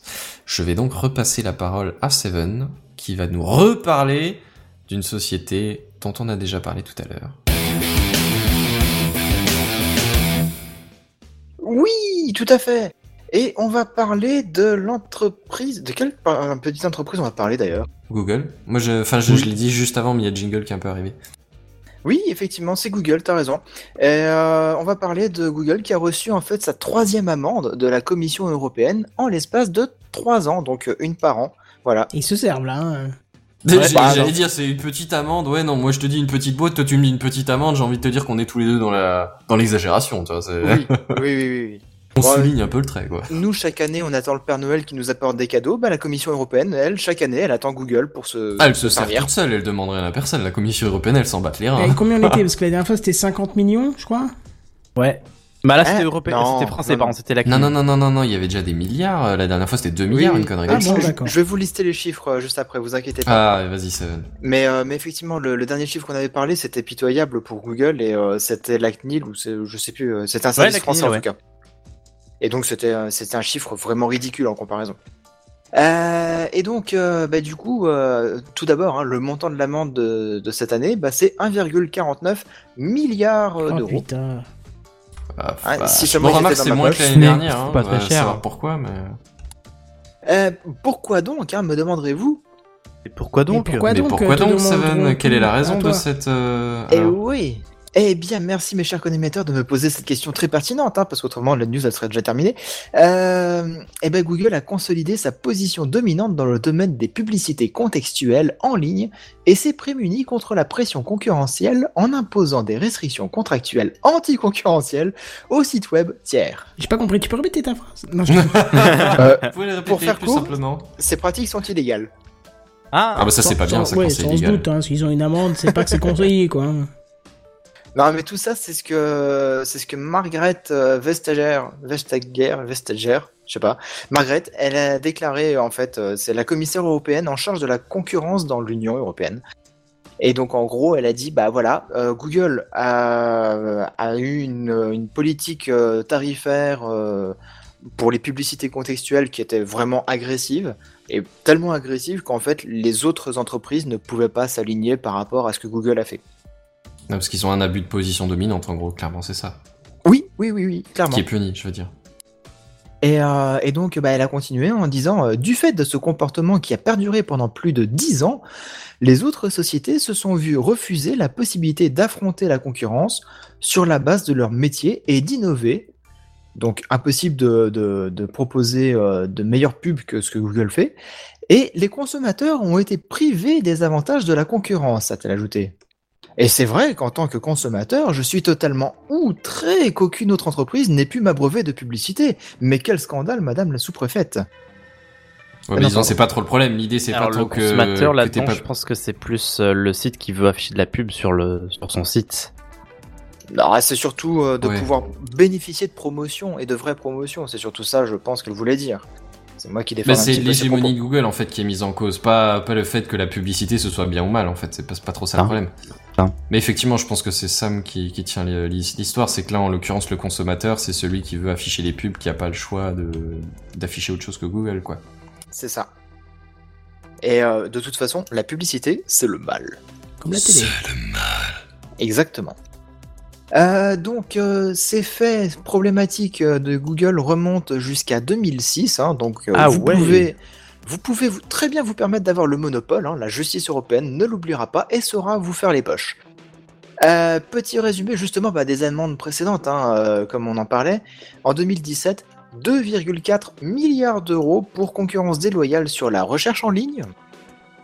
En 2018, toujours abus de position dominante, mais dans l'univers d'Android cette fois, avec une amende de 4,3 milliards d'euros. Eh, quand pas même. mal. Hein. Quand même, là ils ont, ils ont bien ponctionné là. Et Ah, ça fait année, un peu d'argent de poche, c'est tout. voilà. Cette année, ils se sont contentés que de, euh, de merde, 1,49 milliards d'euros. Bah ouais, mais c'est pas pour la même raison aussi, donc c'est normal que ce soit pas la même amende. C'est toujours pour des raisons de, de, de position de, ah ben, dominante. plutôt mission et- dominante, oui. Voilà. Et, euh, et donc. ouais, mais c'est euh, pas exactement la même position dominante qui est critiquée en Ouais. l'occurrence. Non, non, non. Dans un cas, c'est la, la pub, dans l'autre, c'est Android. Enfin, euh, enfin, le, oui, le, la relation Android, Android, la recherche, Google. ouais, Enfin c'est voilà, ça. c'est ça. Voilà. Et euh, sachant que au maximum, il y a un texte de loi qui le dit, hein, euh, au maximum, ils peuvent ponctionner jusqu'à 10% du chiffre d'affaires de l'entreprise en question. Et donc Hmm. Google, euh, le chiffre d'affaires de 2018, c'était euh, 130 milliards de dollars. Donc ils auraient pu ponctionner plus de 12 milliards de de- d'amendes. Ouais, mais bon, après, faut le justifier quand même. C'est ça. Oui, oui, oui, oui. Et c'est sûr qu'à chaque fois qu'ils font ça, bah, t'as Donald Trump qui dit Ouais, c'est un scandale, l'Europe abuse de nos grandes entreprises américaines, euh, c'est la dernière fois, machin. Et, euh, petites entreprises américaines. C'est ça. D'ailleurs, pour se prémunir, bah, à chaque fois, Google a déposé un recours et euh, par contre, on n'a pas le verdict. Enfin, je crois pas qu'on ait le verdict. On les a pas encore, non. Effectivement, mais par contre, ils ont Ah, déjà. euh, je, je sais pas si tu comptais l'évoquer du coup, mais euh, ils ont déjà commencé. à- Google a déjà commencé à proposer des choses par rapport à la- la- l'amende de l'année dernière. Ouais. euh, ou de début d'année, je... enfin oui, non, si de 2018, oui, c'est ça. Euh, par rapport au, euh, la- tu disais tout à l'heure, euh, merde. Android Oui, c'est ça, c'est ça. Euh, entre Google euh, et Android, le lien entre Google et Android, parce que du coup, effectivement, sur Android, le navigateur par défaut c'est du Chrome et le moteur de recherche par défaut c'est Google. Et euh, justement, en gros, ils vont mettre plus ou moins la même solution que Microsoft avait mis euh, à l'époque quand, quand Internet Explorer était en majorité.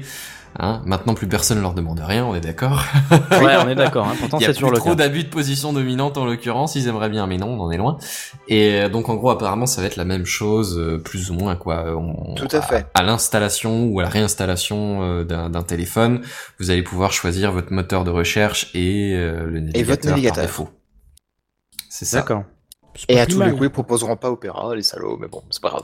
Euh, alors, je t'avouerai que j'ai pas regardé la liste des, des trucs qu'ils ont proposés, ni en termes de moteur de recherche, ni en termes de navigateur, mais effectivement, oui, c'est pas plus mal pour le coup. euh. C'est une solution qui, qui, pour le moins, fonctionne. Parce que pour toucher Monsieur et Madame Michu, tu peux faire tous les décrets que tu veux, tu peux faire toutes les communications officielles que tu veux, personne verra jamais rien. Bah oui. Enfin, Alors- si, il y a une chose qu'on voit, c'est que du coup, euh, l'argent là, normalement, ils sont pas censés le ponctionner aux bons contribuables euh, européens pour euh, améliorer, bah, euh, je sais pas, le déploiement de la fibre optique euh, au fin fond de la Nièvre ou euh, ce genre de choses, quoi. Je suis pas trop sûr de voir le rapport là tout de suite. Eh ben si, parce qu'en fait, euh, il y a des subventions pour le déploiement de la fibre optique, des subventions qui viennent de l'État, mais aussi de l'Europe, par exemple. Oui, d'accord, mais je vois pas le rapport avec, le- avec, avec Google en fait. Eh ben, plutôt que l'argent vienne de tes impôts, c'est Ah, mieux tu veux dire que l'amende de Google. servira à, faire- à fournir d'autres services de... Je sais pas du tout euh, comment sont utilisés les fonds après qui sont récoltés par les, par les amendes. Ils sont utilisés, t'inquiète pas. Oui, non, ça, Oui. ça j'en ai pas trop de doute là-dessus, mais la question c'est comment, et pour le coup, j'ai pas la réponse. Bah, normalement, euh, à améliorer les, la- les services euh, de l'Union européenne envers ses concitoyens. Enfin, ce En tout cas, c'est ce PAC, qui est- hein, on sait pas. Je vais pas euh, défendre euh, Google, mais euh, c'est quand même assez subjectif de, de trouver une limite euh, de ce qui est de l'ordre de l'abus et pas de l'abus. Parce que là, c'était quoi? Mm, il, y a, il y a quand euh, même, il y a quand même beaucoup de, de réglementations techniques qui définissent ce que c'est qu'une position dominante. hein. Alors effectivement, c'est c'est forcément un peu subjectif, mais c'est des juristes qui font Bah, ça. C'est pas, ouais, c'est pas un, là- ah, c'est pas un politicien en goguette qui se dit tiens, euh, je ferais Bah, bien un peu parler de moi, tu vois. Surtout là, apparemment, ça se base sur les tarifs, c'est ça, euh, Savan? Chiffre d'affaires. Ah non, bah, ça c'est par rapport au dernier truc Au en question, la- mais c'est, c'est, de l'amende, oui. oui c'est ça. Mais là c'est pas. euh, Non, non, non, non. Non, non, non, euh, non, non. Ce que la tu raison. dis, Sam, c'est que euh, comment est-ce qu'ils ont évalué qu'il y avait un but de position dominante pour le, le truc dont Oui. Seven parlait?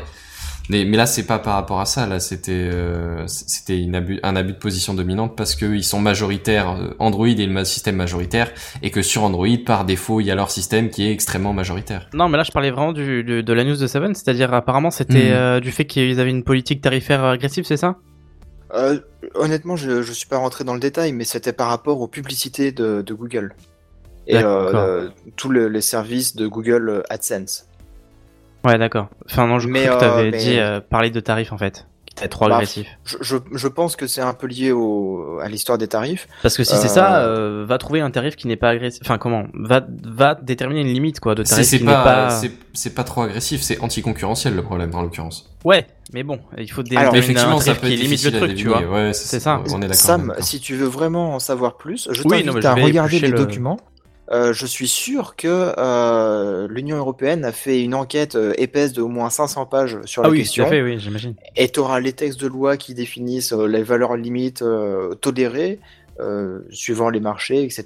Et donc euh, tu auras toutes les réponses à tes questions. Mais En l'occurrence, les, les textes de l'Europe, bon, il y a bonne chance qu'ils soient en anglais, hein, mais ils sont en général pas si longs que ça. hein. Ils sont Ah ouais euh, vraiment, j'ai déjà été surpris que les trucs étaient plus ou moins lisibles. Enfin, j'ai déjà dû Bah, m'en taper certains. en général, ça te laisse assez de liberté d'interprétation, donc oui. Ouais, bah c'est justement ça.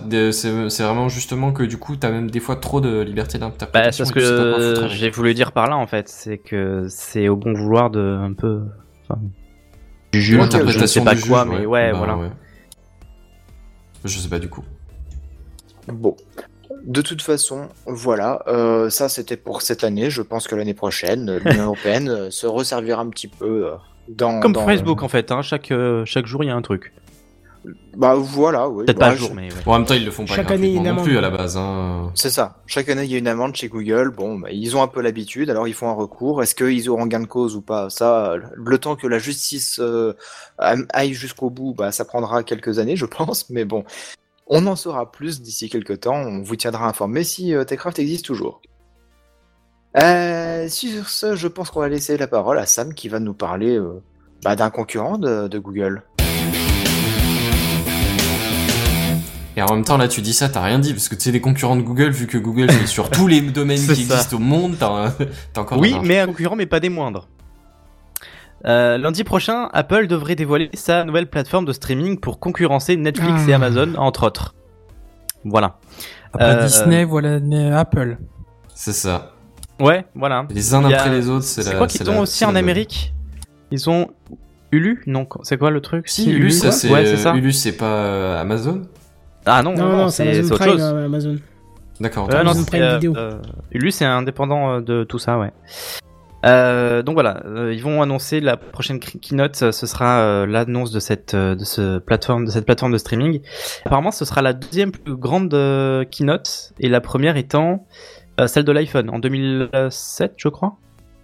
Et comment est-ce qu'ils estiment que c'est la plus grosse, exactement Euh, Plus de pognon à c'est investir. eux- ouais, voilà, c'est eux qui estiment euh, le- la grandeur de. D'accord, ok. Donc De- selon de- eux, l'impact sera, sera le plus grand.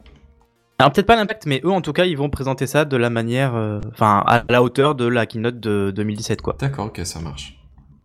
Voilà, mais en tout cas, durant cette semaine, Apple a dévoilé de nouveaux produits au compte-goutte en fait, et euh, ce faisant sans keynote, ce qui reste assez rare en fait. Donc euh, un par jour, on a eu droit à un communiqué de la part d'Apple sur de nouveaux produits qui sont dès aujourd'hui euh, disponibles en fait sur le site d'Apple. Euh, donc c'est parti pour une petite présentation. On a le retour de l'iPad Air. Kenton, l'iPad Air, c'était quoi le, je sais pas si tu sais le dernier modèle depuis quand il date. Oh non, du tout, non. non. Ouais, je crois que ça fait quand même plusieurs années fait apparemment. plusieurs années, ouais. Voilà, donc ils ont renouvelé la gamme de l'iPad Air. Apparemment, il se rapproche de l'iPad Pro par son écran Retina qui est euh, de 10,5 pouces. Il a la puce A12 Bionic, euh, c'est celle qu'on retrouve dans les, les iPhone XS. Et euh, cet iPad Air, il, a la, hum, il dispose de la possibilité d'utiliser le- l'Apple Pencil. Celui qu'on peut utiliser sur l'iPad Pro, si je ne m'abuse. Le 1 ou le 2 Oui. Aucune idée. Le dernier, je pense. Il y a des chances que ce soit le dernier. Hein. Ouais, ouais, je pense. Je pense qu'ils ont abandonné le premier. hein. Peut-être qu'il est compatible avec les deux, hein, tout simplement. Ouais, j'ai un petit doute, je sais pas, j'ai pas la réponse, honnêtement. Euh, Là, euh, donc, juste pour dire, l'iPad Air selon Wikipédia, c'est mars 2016 la fin de production. ah bah ouais, ouais, ça fait un. Mais c'est quand est-ce qu'il a Après, c'est été ouvert wiki, hein, mais et il a comm- il aurait commencé en 2013. D'accord, ouais, parce que du coup en 2016, il y en a peut-être pas beaucoup qui les ont achetés encore les iPad Air. Un truc qui a 3 ans au niveau high tech, bon, c'est peut-être Apple, c'est vrai, mais je sais pas. Bah euh, oui, non, mais c'est ce que je crois me souvenir, je crois que c'était 4 ans à peu près, ouais, 3-4 ans le, le dernier iPad Air, donc euh, ouais, ça colle. Euh, du coup, cet iPad Air, euh, la version 64 Go sera à 569 euros. Euh, il faudra débourser 739 euros pour la version 256 Go. Et si vous voulez une option, euh, parce qu'il y a cette option-là de carte eSIM, vous savez, c'est les cartes SIM intégrées qu'on retrouve maintenant, euh, uniquement disponibles chez Orange, si je me si Ah, je les m'abuse en. France. Ouais. Euh, Donc, c'est euh, possible, ouais, qu'il y Voilà, il y- Orange. il y aura des versions eSIM. Alors 64 Go, j'ai plus le tarif. Par contre, pour la version euh, 256 Go, on sera à 879 euros. Avec la version Rappelle-moi, l'AirPad, il y a un clavier avec ou pas du tout? Euh, non, non, non, non. Il n'y a pas de, de clavier. C'est juste une, tablette, quoi. Voilà, Ah, mais tu comme peux tous les racheter, iPads euh, en fait. Oui, Ouais, tu peux mettre une clavier, ouais. Mais tu peux mettre un clavier. euh, que, enfin, tu peux acheter un clavier. D'accord, qui, qui se clipse comme une surface ou un truc comme ça. Exactement. Et puis de toute façon, t'as les- tout ce qui est clavier euh, Bluetooth. Hein. Oui, ceci dit. Oui, oui, c'est pas c'est peut-être moins ouais, bien intégré, mais oui. Euh, ensuite, on a un nouvel iPad mini qui est presque tout pareil. Il a aussi la, la, la puce A12 Bionic de l'iPhone euh, XS. Euh, tout pareil à l'exception de la taille de l'écran qui est de 7,9 pouces. Donc sa version 64 Go sera à 459 euros. Il faudra compter 200, non, 629 euros pour la version 256 Go. Et pareil, il y a des déclinaisons en version eSIM pour les connecter en 4G. Euh, et pour ces déclinaisons-là de l'iPad mini, on aura la version 64 Go euh, à 500 à 600 euros, on va arrondir, et la version 256 Go à presque 800 euros. Voilà, voilà. Il y a une nouvelle aussi gamme d'iMac. Euh, alors je- là, je vais pas détailler, mais euh, je crois qu'il y a trois nouveaux iMac qui sont sortis. Euh, bien, ça. qui, globalement, ce sont des améliorations de performance, rien de, de, de grandissime. C'est bien. Tu en veux, tu veux un iMac peut-être? Ah non, moi je veux rien du tout. Non, c'est pas un projet. C'est un produit qui était pas renouvelé depuis quelques temps aussi, donc. Oh si, l'année dernière, il y a quand même L'année dernière, sortis. ah pardon. Ah oui, oui, il est ma- enfin, il y avait l'i- l'iMac Pro en tout cas. Oui, l'iMac Pro. Mais euh, si, est- je crois qu'il y a eu des petites mises à jour de d'iMac. Si, si, il me semble que si. D'accord. Mais euh, oui, c'est vrai qu'ils ont été laissés euh, pendant quelques années de côté.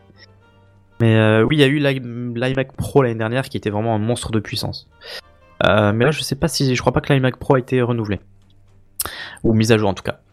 Et enfin, il y avait les tant attendus AirPods 2019, les deuxièmes du nom, euh, qui ont été, euh, qui Ils sont euh, sortis. ça? Mais ils vont mettre quoi de plus dans, dans des AirPods? Ben, moi, Il je m'attendais à du Wi-Fi. Ben, ouais, moi, je m'attendais à du Wi-Fi, tu Pourquoi vois, euh, Kenton. Euh, ben, pour qu'on se passe des, hum, des limites du Bluetooth, en fait, Ouais. qui sont la qualité. Tu vois, un truc en AirPlay, un truc comme ça. Et ben, En pas sachant que les fait. dernières normes de Bluetooth sont adaptées à l'audio et on l'a même porté que le Wi-Fi, donc c'est bizarre. Bah, surtout que la qualité audio, ouais, en Bluetooth, il n'y a pas de souci. Hein, maintenant. Non, non, il n'y a plus aucun souci depuis longtemps. Bluetooth 5, y a pas de souci. Bluetooth 4, y a quand même des limites. Ah, je Ah, vous je, avais connais perdu. pas la... je connais pas la référence du, du Bluetooth de, de l'AirPod, mais.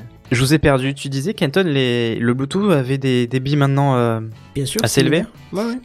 Ouais, mais euh, c'est pas supporté sur les nouveaux iPhones en conséquence, si. On est sur le Bluetooth 5. Ah bah ça, je ne connais pas tous les détails techniques de tous les derniers iPhones non plus. Bah, je suis pas sûr qu'en Bluetooth 5.0 on obtienne des, des billes équivalents au Wi-Fi pour euh, le son. Je suis pas sûr, je sais pas. Mais je crois pas en tout cas. Bon, euh, donc ces nouveaux AirPods, qu'est-ce qu'ils ont? Euh, Ils ont Un prix élevé? deux. Oui, Bah, en même temps, c'est Apple. oui et non. hein. À un moment donné, reste assis sur ta chaise, quoi. oui et non parce que le prix. euh, En fait, il y a deux déclinaisons maintenant. Il y a un boîtier standard, c'est les boîtiers de recharge sur lesquels vous rechargez vos AirPods. Ce boîtier standard, maintenant, il est au même prix que l'ancien, euh, enfin les anciens AirPods, c'est-à-dire 179 euros. Et t'as un autre boîtier, le nouveau boîtier, qui est à 230 euros et qui intègre la recharge sans fil Qi. Ah bah ça veut dire qu'ils vont sortir leur euh, leur L'AirPower plateforme de charge. Ouais, voilà, AirPower. Ouais, ouais, je c'est pas prévu pour l'instant, mais euh, c'est dans les dans les cartons, dans les a priori, ouais. c'est ça. Euh, sinon, quoi de nouveau à part le nouveau boîtier? Apparemment, d'ailleurs, on peut acheter le nouveau boîtier qui seront sont compatibles avec les anciens AirPods. Ça, c'est pas mal. Euh, mais le boîtier nu, je crois que c'est de l'ordre de 89 euros, me semble. Oh la vache. Très ouais, bien. ouais, ouais. Juste pour ranger des, des écouteurs Non, sans non, non, non, ils chargent dedans. Ils chargent Ils chargent. Ah, dedans, ils font, chargent à ce prix. Non, Ils mais font la a- synchronisation. C'est une batterie externe en forme de boîtier en fait. Il y, a, il y a plus de choses que ça. Si tu branches un écouteur, tout bascule en mono sur celui qui est dehors. Enfin, il y a plein de trucs. Il y a Ouais, ouais, plein de ouais. trucs qui ont, qui ont été pensés. Enfin, sans le brancher par contre. Tu peux l'enlever de tes oreilles et ça bascule en mono. Euh, mais par contre, oui, euh, allez voir des. c'est- quoi le, ma- le, le site qui démonte les produits Apple? iFixit. Oui. Allez voir iFixit, euh, les AirPods. tous les produits, d'ailleurs, pas que ceux d'Apple. Oui. hein. Ouais, principalement Apple quand même, mais oui, effectivement, ils font du Samsung, je crois maintenant. Mais Et, ils, euh, font de allez- tout. ils font de tout. D'accord, autant pour moi. De tout. Allez voir les AirPods en tout cas sur ce site et euh, c'est tout miniaturisé et il y a euh, euh, c'est bardé de capteurs en fait. Euh, donc du coup, qu'est-ce qu'ils ont de nouveau? À part cette recharge sans fil Et On a une nouvelle puce qui est censée être plus rapide. Alors plus rapide, oui, mais pourquoi? Ouais, j'allais dire, ouais, pourquoi? Euh, Bah apparemment la connexion est plus rapide. Wouhou bon, Ouais, bah, déjà que c'est assez rapide, hein, franchement. Entre 3 euh, centièmes, on est passé à 2 centièmes. Wouhou en C'est même temps, sur des AirPods, c'est qu'on, enfin, euh, sur la partie audio, tu peux pas faire beaucoup plus d'amélioration. C'est sur l'expérience Bah ouais, à côté que ça, tu peux forcément Ouais, te ça, performer. c'est Hein. Après, ouais, c'est vrai qu'ils sont ergonomiquement tout pareil. Hein. Ils ont la même forme, c'est pour ça qu'on peut mettre ça dans les anciens boîtiers, enfin dans les nouveaux boîtiers. On peut mettre les anciens. Euh, en tout cas, voilà, ils ont une meilleure autonomie aussi, mais uniquement en conversation. C'est-à-dire que vous écoutez de la musique, l'autonomie sera la même. Mais en conversation, euh, vous gagnerez une heure. On passera de 2 à 3 heures en fait. Et la dernière petite nouveauté, c'est l'intégration de Siri dans les AirPods. Du coup, on pourra parler directement à Siri euh, depuis nos AirPods. C'était pas on aura l'air encore plus con dans la rue C'était à pas déjà à le cas. Siri de la voix haute. Enfin, si c'était le cas, c'est-à-dire si tu l'appelais depuis ton téléphone, depuis ton iPhone, euh, mais là tu pourras, euh, je pense, c'est plus indépendant du téléphone, je pense. Ok. Du coup, voilà, te- tu pourras appeler dit Siri euh, via tes, Air- tes AirPods sans avoir ton iPhone à côté, quoi. Voilà, voilà. Mais voilà, pas de Wi-Fi. Moi, je m'attendais vraiment à du Wi-Fi. Je sais pas pourquoi, mais euh, non. Donc, pas d'énormes innovations. C'est pour ça, moi, ça, je, je suis vraiment un fan des AirPods. Depuis que je les ai, je les quitte pas. Euh, mais bon, il y a vraiment pas de nouveautés qui me font, qui me feront changer euh, d'AirPods, D'accord, pour autant. a priori, toi, euh, pour l'instant, il n'y a pas de révolution, quoi. Enfin, Non, euh, non, sans, non. sans mauvais jeu de mots et vanité, mais je veux dire, tu, tu changerais pas. Non, non. Et pourtant, je- franchement, je suis vraiment très attaché aux AirPods. Ça change ma vie, je trouve. Mais non, pour le coup, là, c'est pas énorme comme changement. Ouais. Oui, bah c'est pas grave. Ils évoluent. Vous avez testé, quoi. vous, les AirPods ou les, des, des choses équivalentes? Jamais. Non. Jamais? Non plus, mais Je moi personnellement, vraiment, je me sens pas en tant qu'utilisateur les utiliser. Enfin, du- euh, des casques Bluetooth, oui, mais des casques Bluetooth, pas juste des petits écouteurs qui dépassent pas des oreilles. Parce que si tu veux, je me vois trop les perdre et. euh, Ouais, et faut être soigneux. C'est vrai qu'il faut être soigneux. par Ou alors, euh, soigneux, ou alors ouais. des trucs mais qui sont attachés derrière l'oreille, tu vois, genre pour le sport ou ce genre de trucs. Mais mais vraiment la, la version AirPod, hormis le, le, le confort que que je suis pas sûr que parce que j'ai les oreilles qui sont un peu mal foutues. Mais hormis ça, euh, vraiment, je suis pas sûr pour euh, l'aspect euh, gestion de le, du, du produit en fait. Ma gestion du produit, pas pas, pas spécifiquement du produit. Ouais, pour euh, l'aspect voilà. pratique, quoi. Ouais, voilà, c'est ça. Mais ça a un succès de fou, hein. J'en vois plein qui en Ah, mais dans ont, la rue, tu vois euh, que ça en ce moment. C'est ouais, impressionnant, donc c'est que ça, ça marche et ils ont ça comme des petits pains. hein. La Bah, Comme dit, là, ça pour le coup, est la, raison principale, c'est la mienne. Hein. C'est, je, je dis pas que le produit en lui-même est à chier. La, la, Bah, écoute. la qualité audio, c'est c'est comment euh, Sam? Bah, j'ai pas ton oreille, mais franchement, moi, euh, je trouve ça, euh, enfin, euh, comment, suffisant. Enfin, euh, ouais, suffisant. J'avais un casque Bluetooth qui était à presque 200 balles. euh, je vois pas la différence en fait. D'accord. Donc, euh, donc ouais, non, franchement, je suis très satisfait. Et puis même si la qualité était franchement moindre, j'en tire tellement plus d'avantages qu'un casque Bluetooth que je m'en ficherais en fait. Euh, maintenant j'ai un appel, euh, plutôt que de prendre mon téléphone et de m'encombrer avec le téléphone, hop, je sors un AirPods et puis euh, directement l'appel bascule sur les AirPods par exemple. Enfin, ça a un confort d'utilisation, c'est fait, c'est le produit. Apple. C'est le confort avant tout, quoi. C'est ça, c'est le produit Apple qui définit au mieux euh, Apple en fait. Je veux dire, c'est tout simple. Déjà, tu les achètes, tu les ouvres, tu- ton iPhone il est à côté, c'est bon, ils sont appairés en fait. C'est l'inverse de Windows et, et- et d'Android, je dirais, tu vois. Oui, oui, oui. Mais euh, ouais, non, franchement, je les quitterai plus jamais. Mais Moi, voilà, c'est nouveau, pas, euh, pas assez de nouveautés pour, pour me faire changer d'avis, quoi. Ça Moi, ce qui m'épate euh, dans, dans ces écouteurs sans fil, que ce soit de chez Apple ou de la concurrence, c'est la miniaturisation de la batterie là-dedans. Ah ouais, non, en plus, l'autonomie, elle est franchement très très correcte. hein.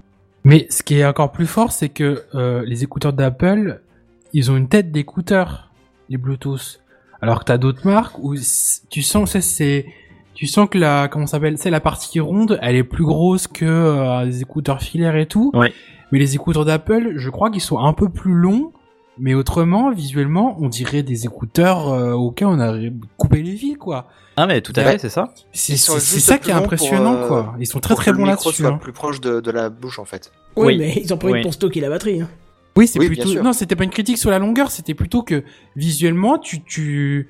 Ça, quelqu'un qui paraît fait pas, pas être attention. un truc monstrueux, quoi. Oui, T'as visuellement, la taille quelqu'un qui est un quoi, non ouais. inici- un non habitué à la, dessus la techno, je suis sûr qu'il ferait pas la différence. si Tu coupais le fil d'un vrai, quoi. C'est un écouteur filaire, quoi. Ouais, c'est ça qui est très très fort chez eux. Bah, surtout que c'est bardé de capteurs. euh, dès que tu l'enlèves de ton oreille, ça coupe la musique. Dès que tu le remets, ça, le re- ça remet la musique. J'aimerais quand j'avais tellement les raccourcis, chez euh, Apple, quoi. Quand, quand j'avais fait les recherches pour l'épisode de, de Noël euh, sur le, que j'avais fait sur les écouteurs, j'ai trop. Alors je me souviens plus si c'est Apple ou une autre marque, mais ça m'étonnerait pas que ça soit Apple. Euh, il, me semble qu'il y a les deux micros, enfin il y a un micro par euh, écouteur et qu'il Ouais. y a un calcul algorithmique qui se fait. Alors pour ceux qui sont initiés au son, c'est un traitement MS, ça s'appelle. Et en gros, il conserve que ce qui est en point commun entre les deux. Donc, en- enfin, qui est quasi identique entre les deux. Ce qui fait que, euh, grâce à ce calcul, on va pouvoir atténuer ce qui se passe en dehors euh, de ta voix. Parce que ce qui est au milieu des deux, bah, le seul truc, généralement, c'est ta Ouais. voix. Tu vois. Bah, je sais pas si c'est Apple forcément, mais en tout cas, oui, eux, ils ont un truc de réduction du bruit. Et euh, je crois qu'ils, je me, alors, je me trompe peut-être, mais je crois qu'ils ont deux micros par écouteur Ah oui, carrément. pour justement la réduction de bruit. Ouais. Il me semble que oui. Oui, oui, c'est pas impossible. Tu mets un près de la bouche et, Et un tu à parles de la et- réduction du bruit par rapport à ta voix, euh, Sam Oui. Ou par rapport Ouais, à la ouais, musique par rapport que bruits ambiants. Non, non, non, par rapport aux D'accord. bruits ambiants euh, dans les conversations. Bah, déjà, l'iPhone a une réduction de bruit qui est juste euh, euh, hors entendement, dans le sens où je me souviens d'une année où j'étais parti à un festival de musique et euh, j'ai appelé ma famille pour euh, signifier que tout allait bien au bout de quelques jours quand même, et euh, notamment ma maman, et qui me dit mais t'es sûr que t'es au festival? Et moi je parlais fort parce que j'étais pas loin de la scène et je dis oui je suis en plein machin et tout. Elle me dit mais tu te fous de ma gueule j'entends pas de musique. Et moi j'avais du mal à l'entendre tellement la musique était forte tu vois. Elle te fait, mais pourquoi tu Hmm. parles fort là? Je mais oui c'était ça. Elle était étonnée que je parte que je parle si fort. Je dis mais je t'entends pas qu'est-ce que tu dis? Tu vois? Et, et elle n'entendait pas du tout la musique euh, derrière. Donc euh, chapeau quoi. Ben, Ouais, mais de il y a manière beaucoup de smartphones il- qui sont comme ça maintenant. Ouais. Avec euh, plusieurs microphones, euh, un en bas, Bah un tous derrière, maintenant, ouais. machin. Oui, oui, tout à fait, ouais.